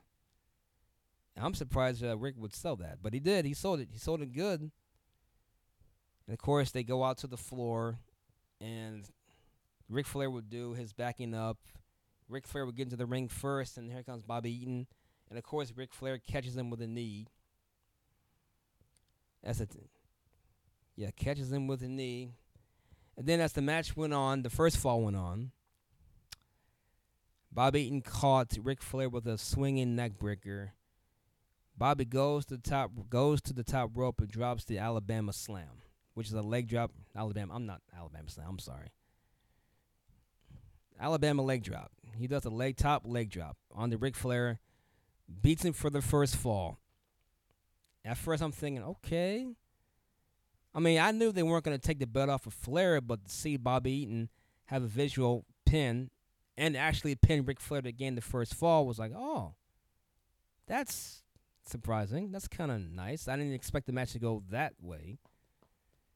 Second fall starts, and Ric Flair is really reeling.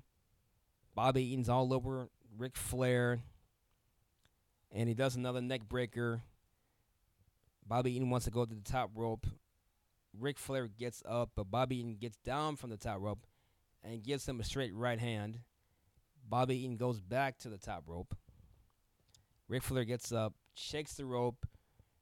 Bobby Eaton loses his balance and falls from the turnbuckle all the way to the arena floor. And you can see Bobby Eaton holding his holding his leg like he delivered a knee drop from the top rope to the floor. And of course, the third fall starts, and Ric Flair takes advantage of the knee, beats up the knee, and of course, Bobby Eaton had some hope spots. But in the end, Ric Flair puts on the figure four, grabs the ropes, and he gets pinned one, two, three. Ric Flair retains the title, and I guess the match was supposed to be set for the Great American Bash Ric Flair versus Lex Luger. And yeah, that was it for the Clash of the Champions 15. Overall, I mean, it wasn't a bad pay per view, like I said, but they were in hurry up mode, so every match felt rushed.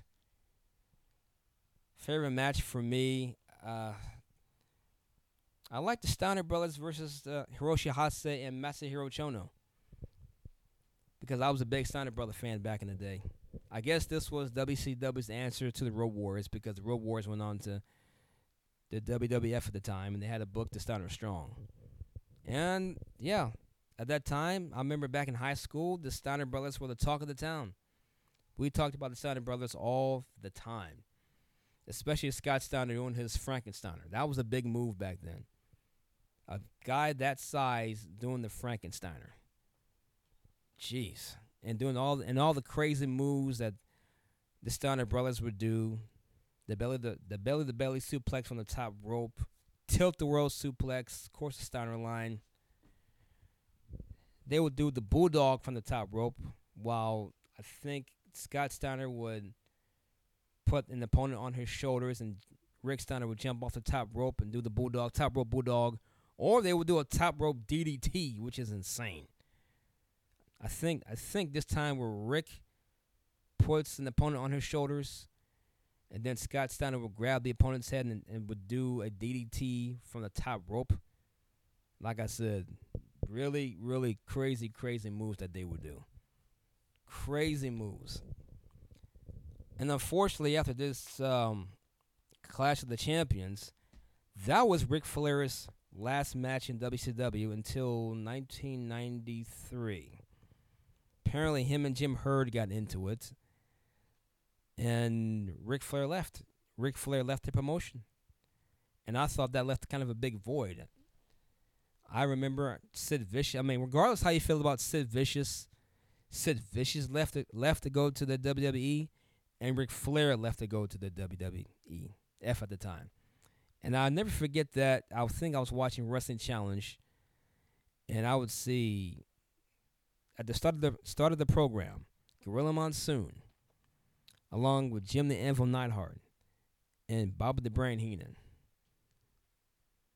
Now that you think back, now that I think back, it's unbelievable that all three of those guys have passed away. Gorilla Monsoon, Jim Neidhart, and Bobby Heenan, they all passed away. That's unbelievable. But anyway, at the start of the program, you see Bobby the Brain Heenan holding something. He takes it out of the bag and it's Ric Flair's gold big WCW gold belt. And I'm thinking, holy shit.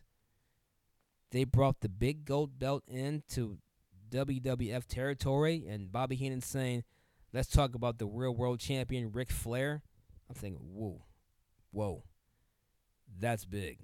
That was big. That was big. And of course, we, we we would see promos of the arrival of also Sid Vicious. At that time, he was called Sid Justice, which I, I hated that damn name, hated it. But that was huge. That was huge. And of course, the Great American Bash in WCW was a, a clusterfuck. So since Ric Flair wasn't there in the main event, it was Lex Luger versus Barry Windham for the vacant WCW title at the time and the fans were yelling, "We want Flair! We want Flair! We want Flair!" And this is where they did the double turn in this match. Luger, be- Luger became the heel. Barry Windham became the good guy. Out of nowhere came down the aisle came Harley Race and Mr. Hughes, which later on would become Lex Luger bodyguard and manager. He would have an entourage it was like I said, it was very, very confusing after that because you didn't know who was heel, and who was a babyface. I would see matches between the Freebirds against the York Foundation, and I'm thinking, okay, who's the babyface, who's the heel? Or I would see the Enforcers, Arn Anderson and Larry Zbyszko against the Hardliners, Dick Murdoch and Dick Slater. Or sometimes I would see the Hardliners versus the Freebirds. I'm thinking, okay, Look, things didn't really get better until the next Clash of Champions. That's what, well, I can't. no, I can't say that. It got better around not the next Clash of Champions, not the Fall Brawl, but the one bef- the one after Halloween Havoc because even though WCW lost Ric Flair and they lost Sid Vicious, they gained on that on that on that Clash of Champions, they gained Ricky the Dragon Steamboat and they gained Rick Rude. And Rick Rude was a great foil for Sting. I always liked Rick Rude, and I like Rick Steamboat. I thought that was two good gets on WCW's part. I mean, they weren't Ric Flair, but it worked. It worked for them. It worked. Ricky Steamboat's a good worker, and so is Rick Rude. Rick Rude made a good heel. But anyway, that was a good. That was a that was the Clash of Champions, fifteen. One of those old memories. Hard to believe this was back in 1991. Hard to believe that. My goodness. Tessa Blanchard fired. Sky Genius says Tessa Blanchard got fired. Man. Now, if they were to fire Josh Matthews, Impact would be watchable and listenable again. Wow. Is that true? Did Tessa Blanchard get fired? Man. G West says he's good, but he's no firebreaker chip. Oh, good lord. oh, God. Firebreaker chip. I remember them. I gotta admit though, I did like his partner Todd Champion. He was a big dude. He was a big dude. Yeah, who booked this shit? Dusty Rhodes booked this shit, G Wiz. He booked it. this was all him. He booked this Clash of Champions. That's what he did. hey, what can I say? 1991 was a different, different animal, different ball game at the time. So coming up next, I guess it's time for my uh, promo of the week. This promo takes goes back to 1996, right where Hulk Hogan joins the NWO, and this was back when NWO was doing their uh, paid service paid service announcements, something like that. One of those NWO segments. The following announcement is paid for by the New World Order. And then Hulk Hogan uh, comes on there. This is one of Hulk Hogan's good promos when he was a heel. This was big because we weren't. No, hold on. Let me take that back. Nobody was used to seeing Hogan being a heel. Nobody. So when Hogan became a heel, this was some major, major shit. Him, Hall, and Nash. And th- yeah, you could say the Big Show, the Giant. I think they should have kept it as those three. And then NWO had to add Buff Bagwell, Scott Norton, which I like Scott Norton. They add Virgil. They had they add all kind of people to the NWO. I mean, you got Macho Man. Add all kind of people. Just wondering what would happen if it just stayed with Hall, Nash, and Hogan. I mean, I, I was okay with the Giant because Giant was a big dude, but they kept adding more people and more people and more people over the years. They had Curt Hennig and Rick Rude and Scott Steiner. It was now Scott Steiner. He'd fit. He would fit. Like I said before, I always liked the team of Scott Steiner and Buff Bagwell. I thought they were hilarious together. But when they split them up, I'm like, oh shit. In '99, that was one of the good moments in '99 in WCW. Those guys, those two were fucking hilarious. But no, no, let's just split them up. Let's just split them up. Buff Bagwell became a, let's face it, a baby face. Eh, no. He was better as a heel. A much, much better heel. Yeah, but anyway, this was one of Hogan's first segments when it was with the New World Order, the NWO. So here's the Hulkster. announcement has been paid for by the New World Order. The whole world is a stage now. Man, we look good up there. We're styling, man. We don't have to sneak around anymore. We don't have to hide in the shadows. The NWO. Way to go, guys. We are the champions of the world. We've got the NWO belt. We left the giant land, and now the whole WCW is gonna fall at our feet. We hit a home run after I beat that big nasty giant to the WCW belt and turned it into our belt, you know, the NWO belt. He was crying. And then a couple days later, I beat the so-called dirtiest player in the game. he was crying too. The WCW, the World Crybaby Wrestlers, doesn't work anymore. In war games with the WCW's finest, the so-called establishment of the WCW. In the cage with us, brother. Sting will be stung. Woo! All my little stingers. Just doesn't work anymore. Luger will be hung. Flair won't even be there. Woo! In styling and profiling, you shouldn't brag about that. And Arn won't be Arn anymore, brother. Because the NWO will take care of all the NWO business on that day. You just gotta change with the times, man. But when we get you in the cage, brothers, we're gonna bring you up to speed, just like my two friends brought me up to speed. I know what works now. You gotta take what you want. You gotta bond together for business reasons only. Sting, Luger, Arn, and Flair. The way you guys bonded, the way you guys made a deal, it was touching. it made me cry a little bit, but it was real. Real weak.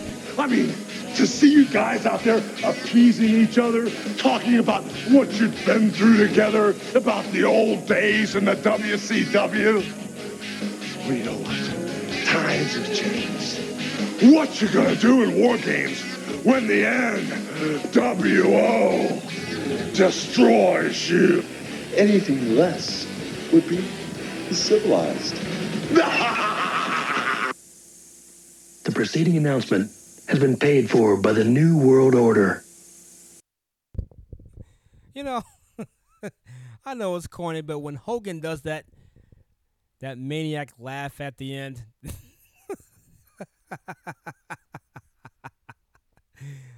that was pretty funny. Does that crazy? It, it it's pretty forced, but man, that was one hell of a crazy ass laugh. But yeah, that was Hogan at the peak. Not at the peak. This was the beginning when he joined the NWO, and they're doing this. The preceding announcements is, has been paid for by the New World Order.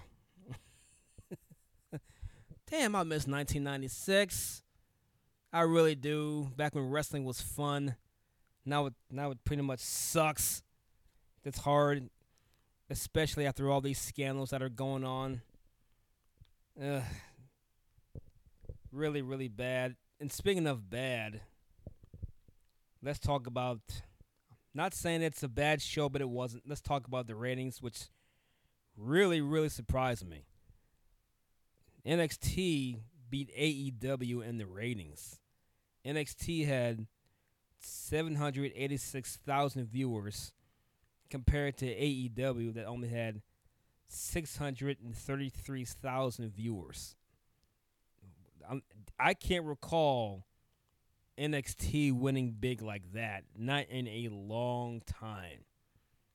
I mean, wow, that's that's shocking to me. Because AEW, it really wasn't a bad show. I thought it was a good show. It wasn't a great show, but it was a good show. Man, the only thing I could think of of why the big dip from last week probably because of these scandals of the Joey Ryans and the Marty Scurlls. These are these happen to be friends of being the elite. All these AEW guys. So could that be it? Is that a reason why that the AEW faithful decided not to watch because it wasn't this low last week. I mean, last week was was huge. I mean, wow, huge. Considering last week AEW had 772,000 views and they dropped to 633,000, that's Okay. that's that's remarkable. Yeah, things are bad in wrestling these days. I mean, you have this. You also have WWE with this whole COVID virus. Their wrestlers becoming infected. I heard Renee Young got affected, and this this prompted her her uh, her husband Jon Moxley not to be at AEW because he thought he had it too. Uh, Adam Pearce, he has it. Kyla Braxton, this is her second time getting COVID. Not once. She beat it once. She caught it twice. I guess she thought that she couldn't catch it again. I don't know, but I mean, how do you catch COVID twice? I mean, I know you could catch it twice. Don't get me wrong, but did she think that she was invincible? I caught it. I guess I'm immune now. No, you can catch it again. Just like colds. I mean, just like colds. I caught a cold. I've done that before. I got a cold. This this happened back in 2012 where I caught a cold in January, and then caught another cold in February. So yeah, it's you can do that. I don't know if she felt I got a job to do. I gotta make money. Gotta pay my bills, but I don't know. That's just that's just weird. That's just that's not just weird, but it's sad. Really, really sad. But let's go down the uh, what happened on Wednesday on AEW. I know people like Solid Monster talked about FTR and SCU having a great tag team match. And yes, it was a great tag team match, but it wasn't my favorite tag team match of the night. I don't know if Sky Genie watched AEW, but he may have liked that match, but it wasn't mine. That might have been his favorite match. For for me, my favorite match was Luchasaurus versus Wardlow in a lumberjack match because you see two big six foot five guys literally beating the hell out of each other. And I knew what Luchasaurus could do, but it's pretty obvious that this was a showcase of Wardlow and what he can do because the majority of this match, even though they're beating the fuck out of each other, Wardlow was really, really giving it to the Luchasaurus. I mean, really giving it to him. And to me, the Lumberjacks weren't much help. I remember one, I think Wardlow would knock down Luchasaurus. Luchasaurus rolled to the outside by by the baby faces and the baby faces did nothing. They just stepped back. And I get it, yes, they're baby faces. I don't want to beat up my boy, but you know, at least show some effort and see how like pick him up. Hey, hey, hey, how you doing? And shove him back into the ring gently. So Wardlow decided to go over there and say, "What the fuck are you guys doing?" And nobody would touch him until Marko Stunt tried to get at uh, Wardlow. I'll talk about Marko Stunt in a minute. They go back into the ring and they're beating the hell out of each other. Once again, they go outside the ring, and Wardlow catches Marko Stunt, and man, he launched him. I'm talking Wardlow launched Marko Stunt. I mean, just threw him in the air. That's like saying that's like Jordan getting the basketball or somebody on the playground grabbing a basketball or G Wiz grabbing the basketball, shooting it, and saying, "Jordan." I mean, he threw he threw Marko Stunt high in the air, high in the air from the stage all the way to the floor. It's a good thing wrestlers were there to catch him, but man, the airtime this little guy got. But he's getting man. Hope the money's worth it. But damn. But in the end, Wardlow hits the F10 where he picks up Luchasaurus, spins him around, and throws him and pins him one, two, three. I guess the F10 is the answer to Brock Lesnar's F5. But anyway, I like the match. Two big guys beating the hell out of each other. Great. I liked it. Liked it. Like I said, the FT, FTR and SCU, that was a good match. I enjoyed that match too. For some reason, wasn't my favorite match of the night. It just wasn't. You know what? I'm really trying to get into the FTR.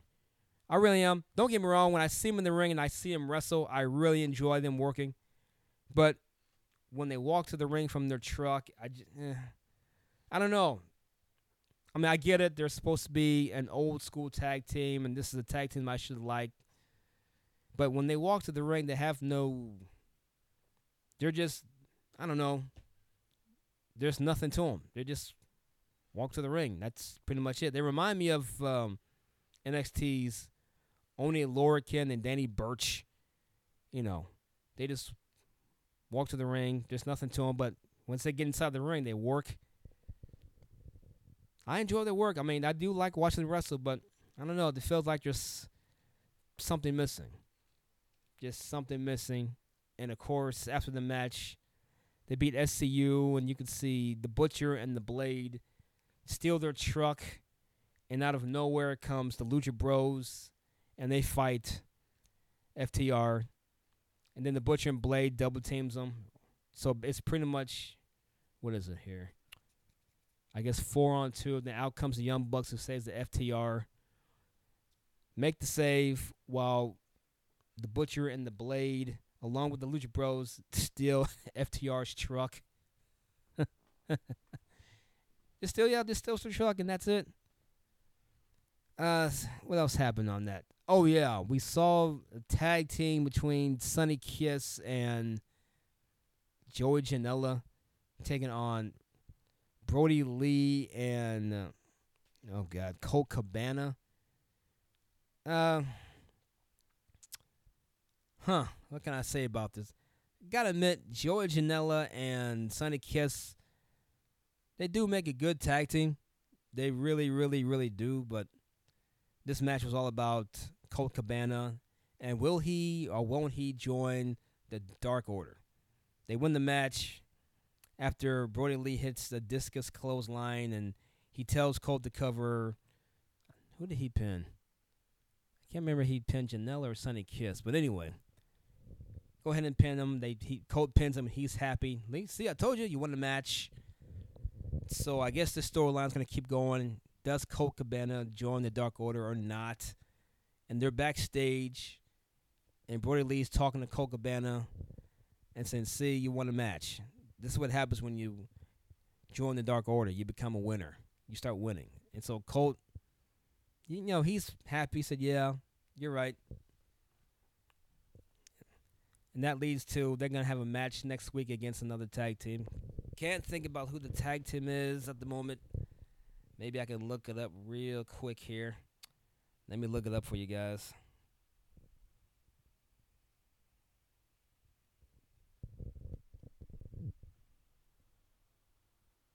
Let me see.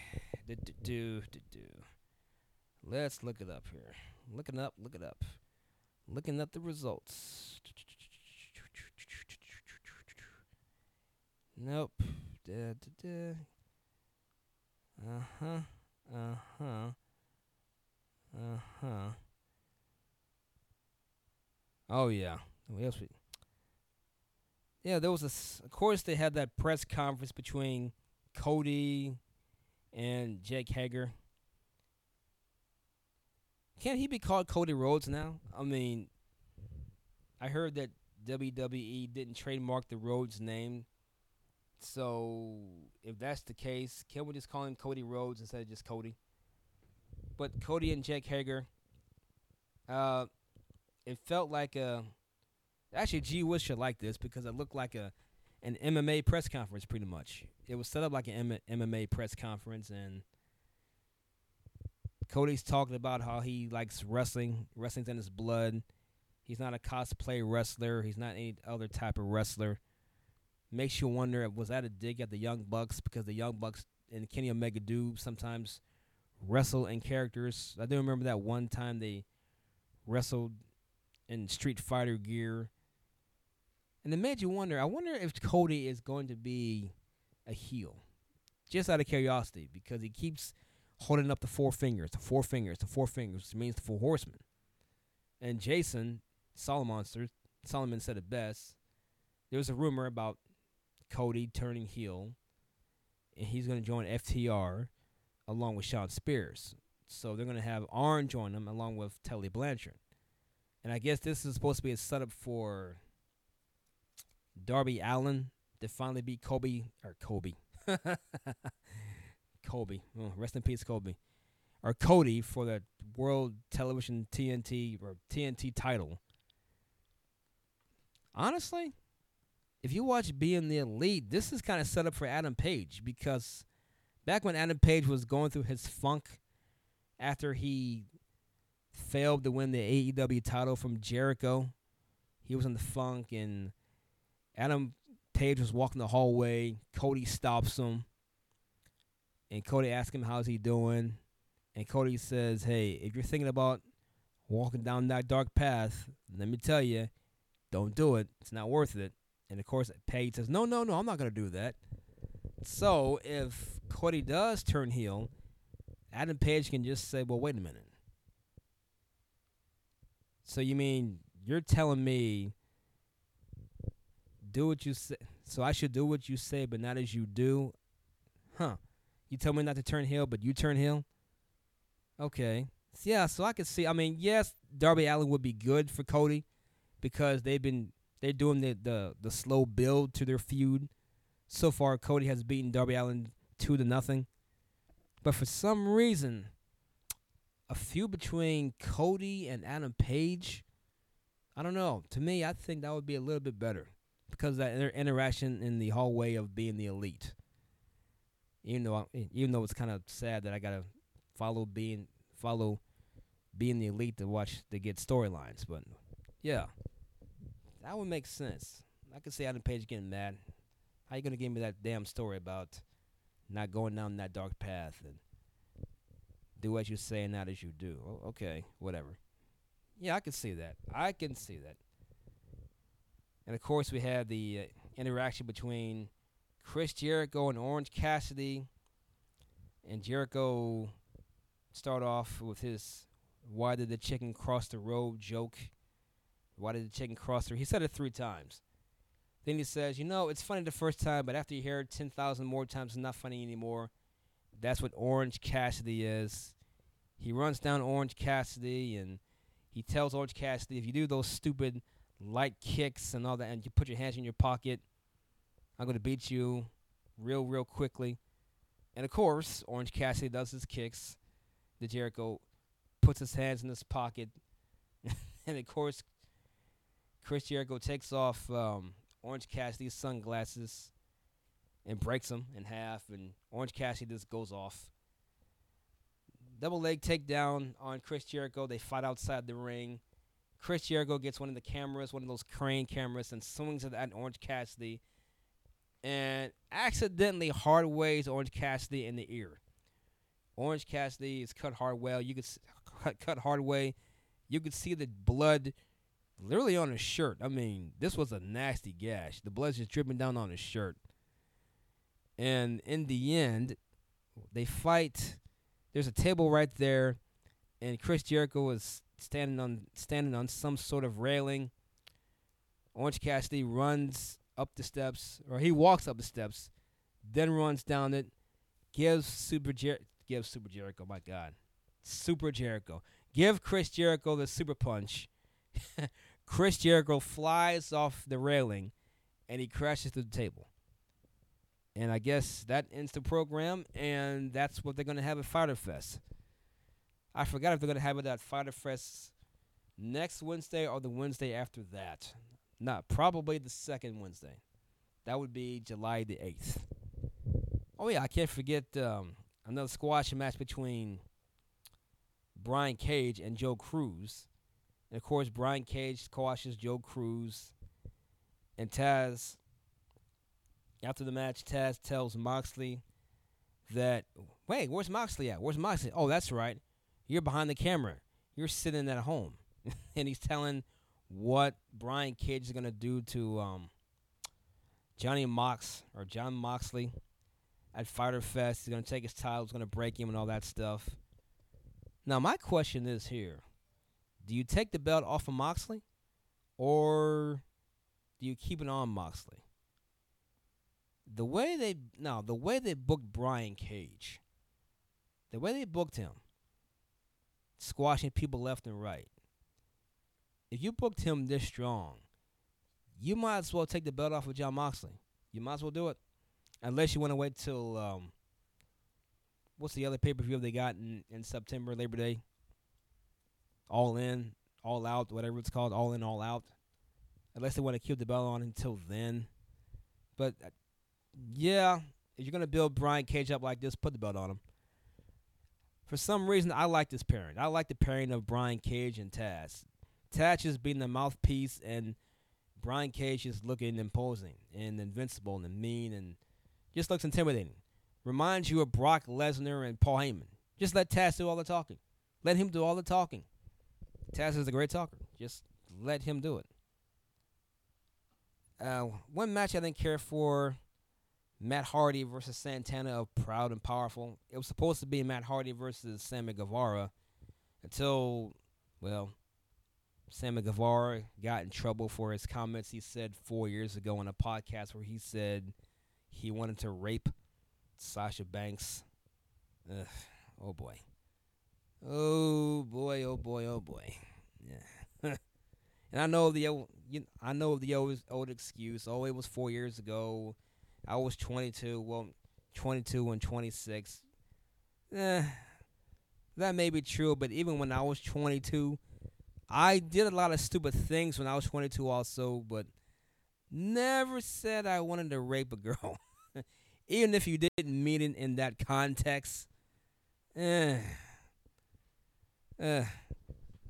Yeah, that's really bad. Really, really bad.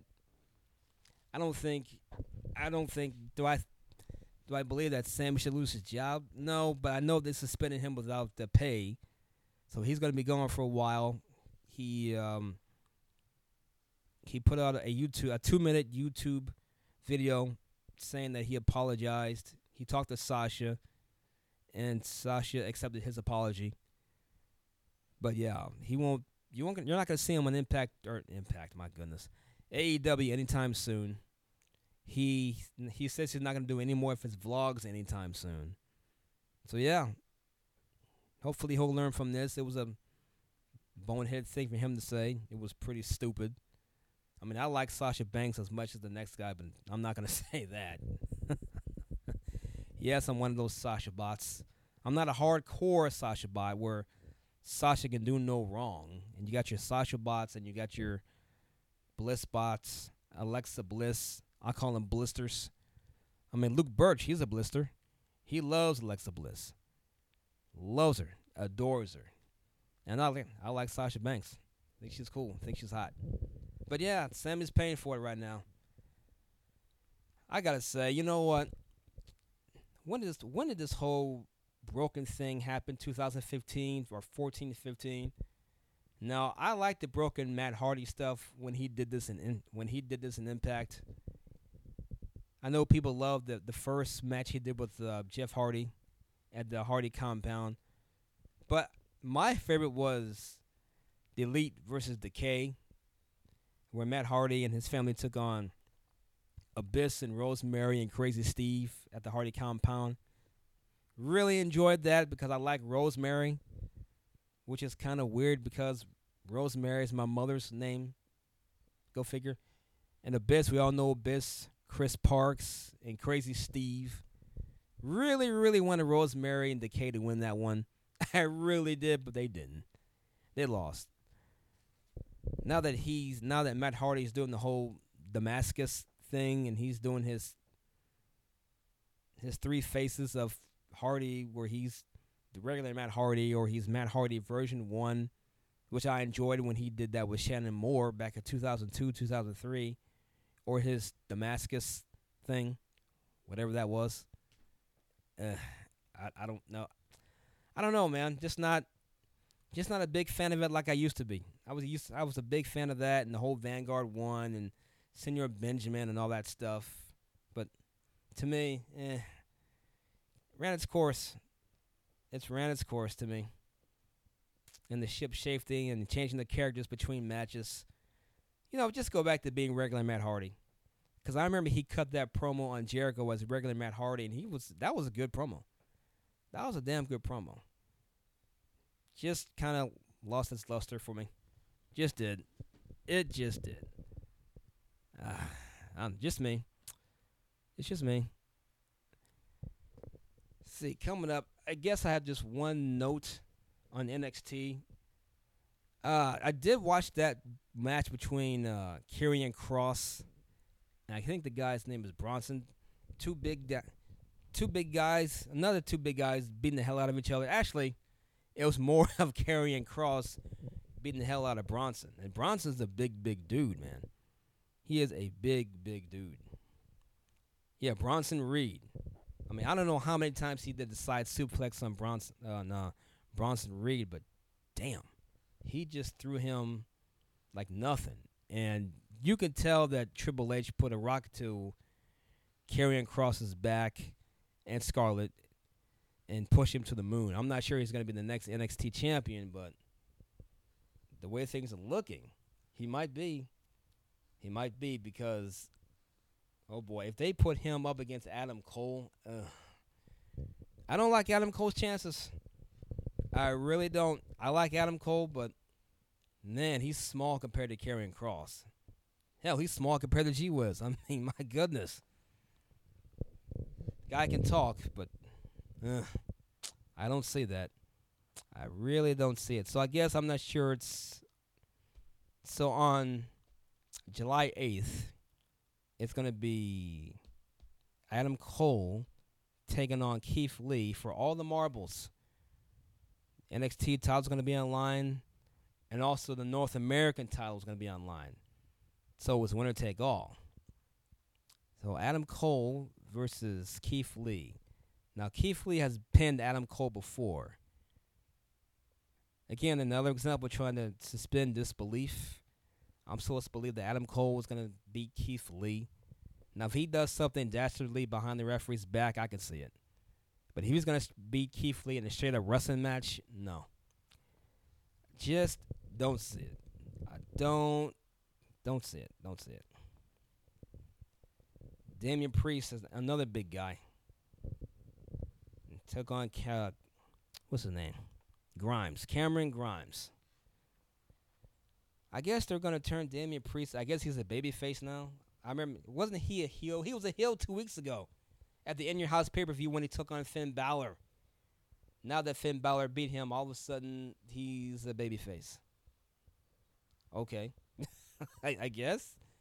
I guess that works. Man, we need some.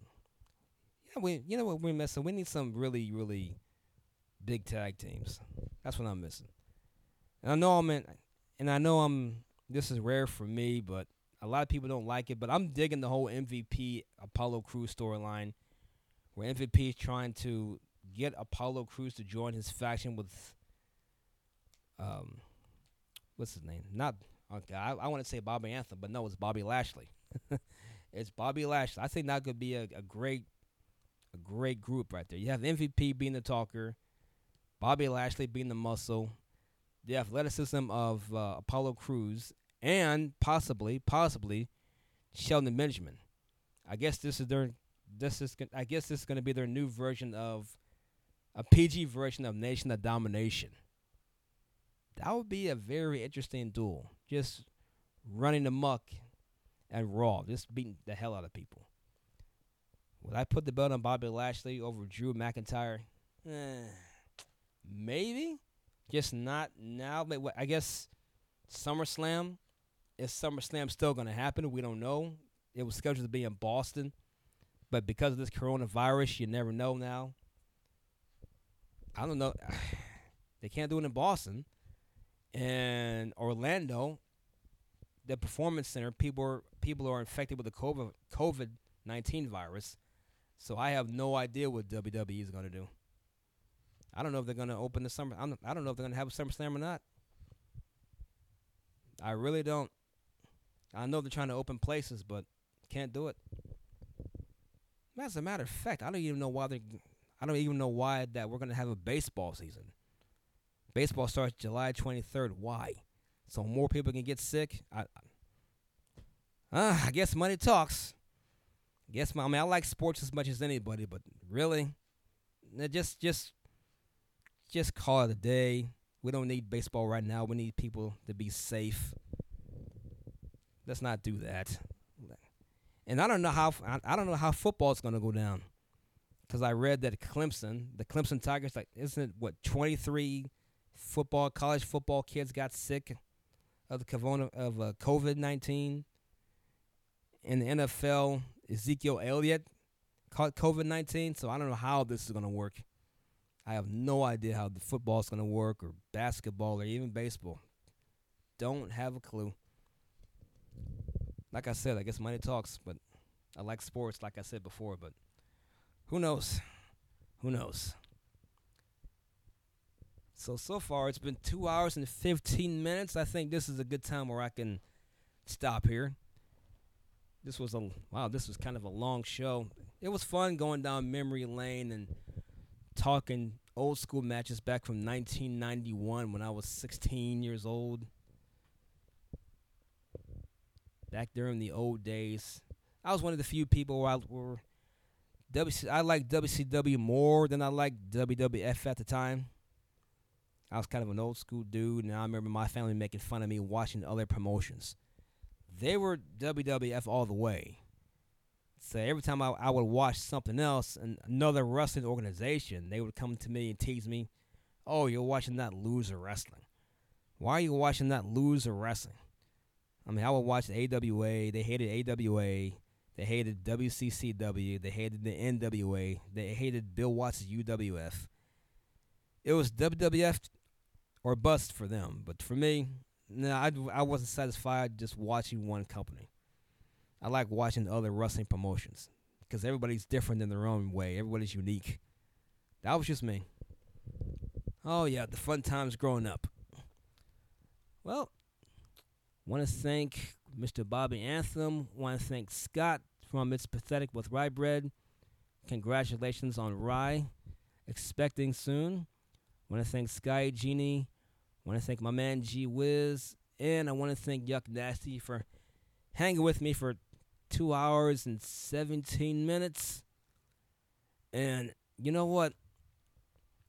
How am I going to end this?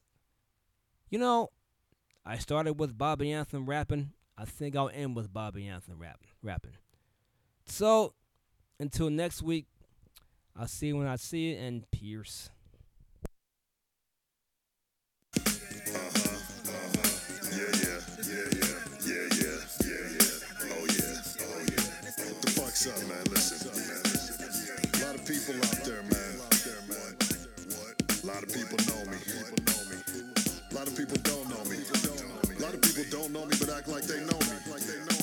People know me, but act like they don't know me. But I'ma let you know who I am. I go by the name of, well, really, you should know by now. And if you don't, you haven't been listening. Pay closer attention. This is Doc Strange Animal, the Harvard Avenue Hannibal, handing you the audible ass whipping manual.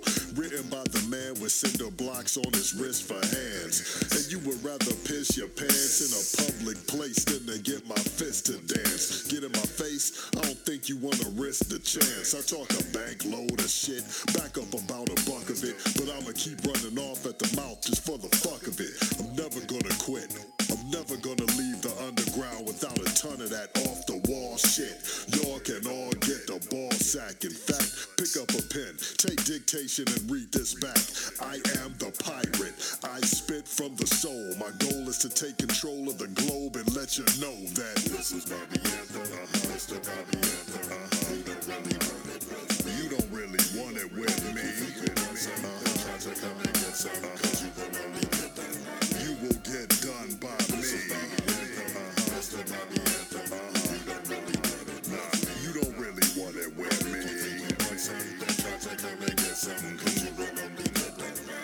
Flames don't come easy. Need to try to understand. My mic is the match and my mouth is the aerosol can. All fans of the true shit, you got yourself a representative of that honest to goodness underground music.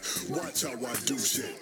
Take down notes. Take it to the lab to analyze. Break down quotes. My music is muscle for hire made to shake down folks. Shoving my heart to swallow rhyme style straight down throats. Using the beat as a chaser. I face my fiends. I'm a cyclops. My eye shoots laser beams schemes, sharp like a razor seams. I play for teams that play to win the game and achieve major things. If you ain't feeling what I'm saying, you can shake the scene. Shit ain't half as mean as you make it seem. You can try to face the team, but you may get creamed. If Marvin Gaye made you holler, I'ma make you scream and say, This is Robbie Anthem. Uh-huh. This is Anthem. Yeah, yeah. Nah, you don't really want it with me. Try to.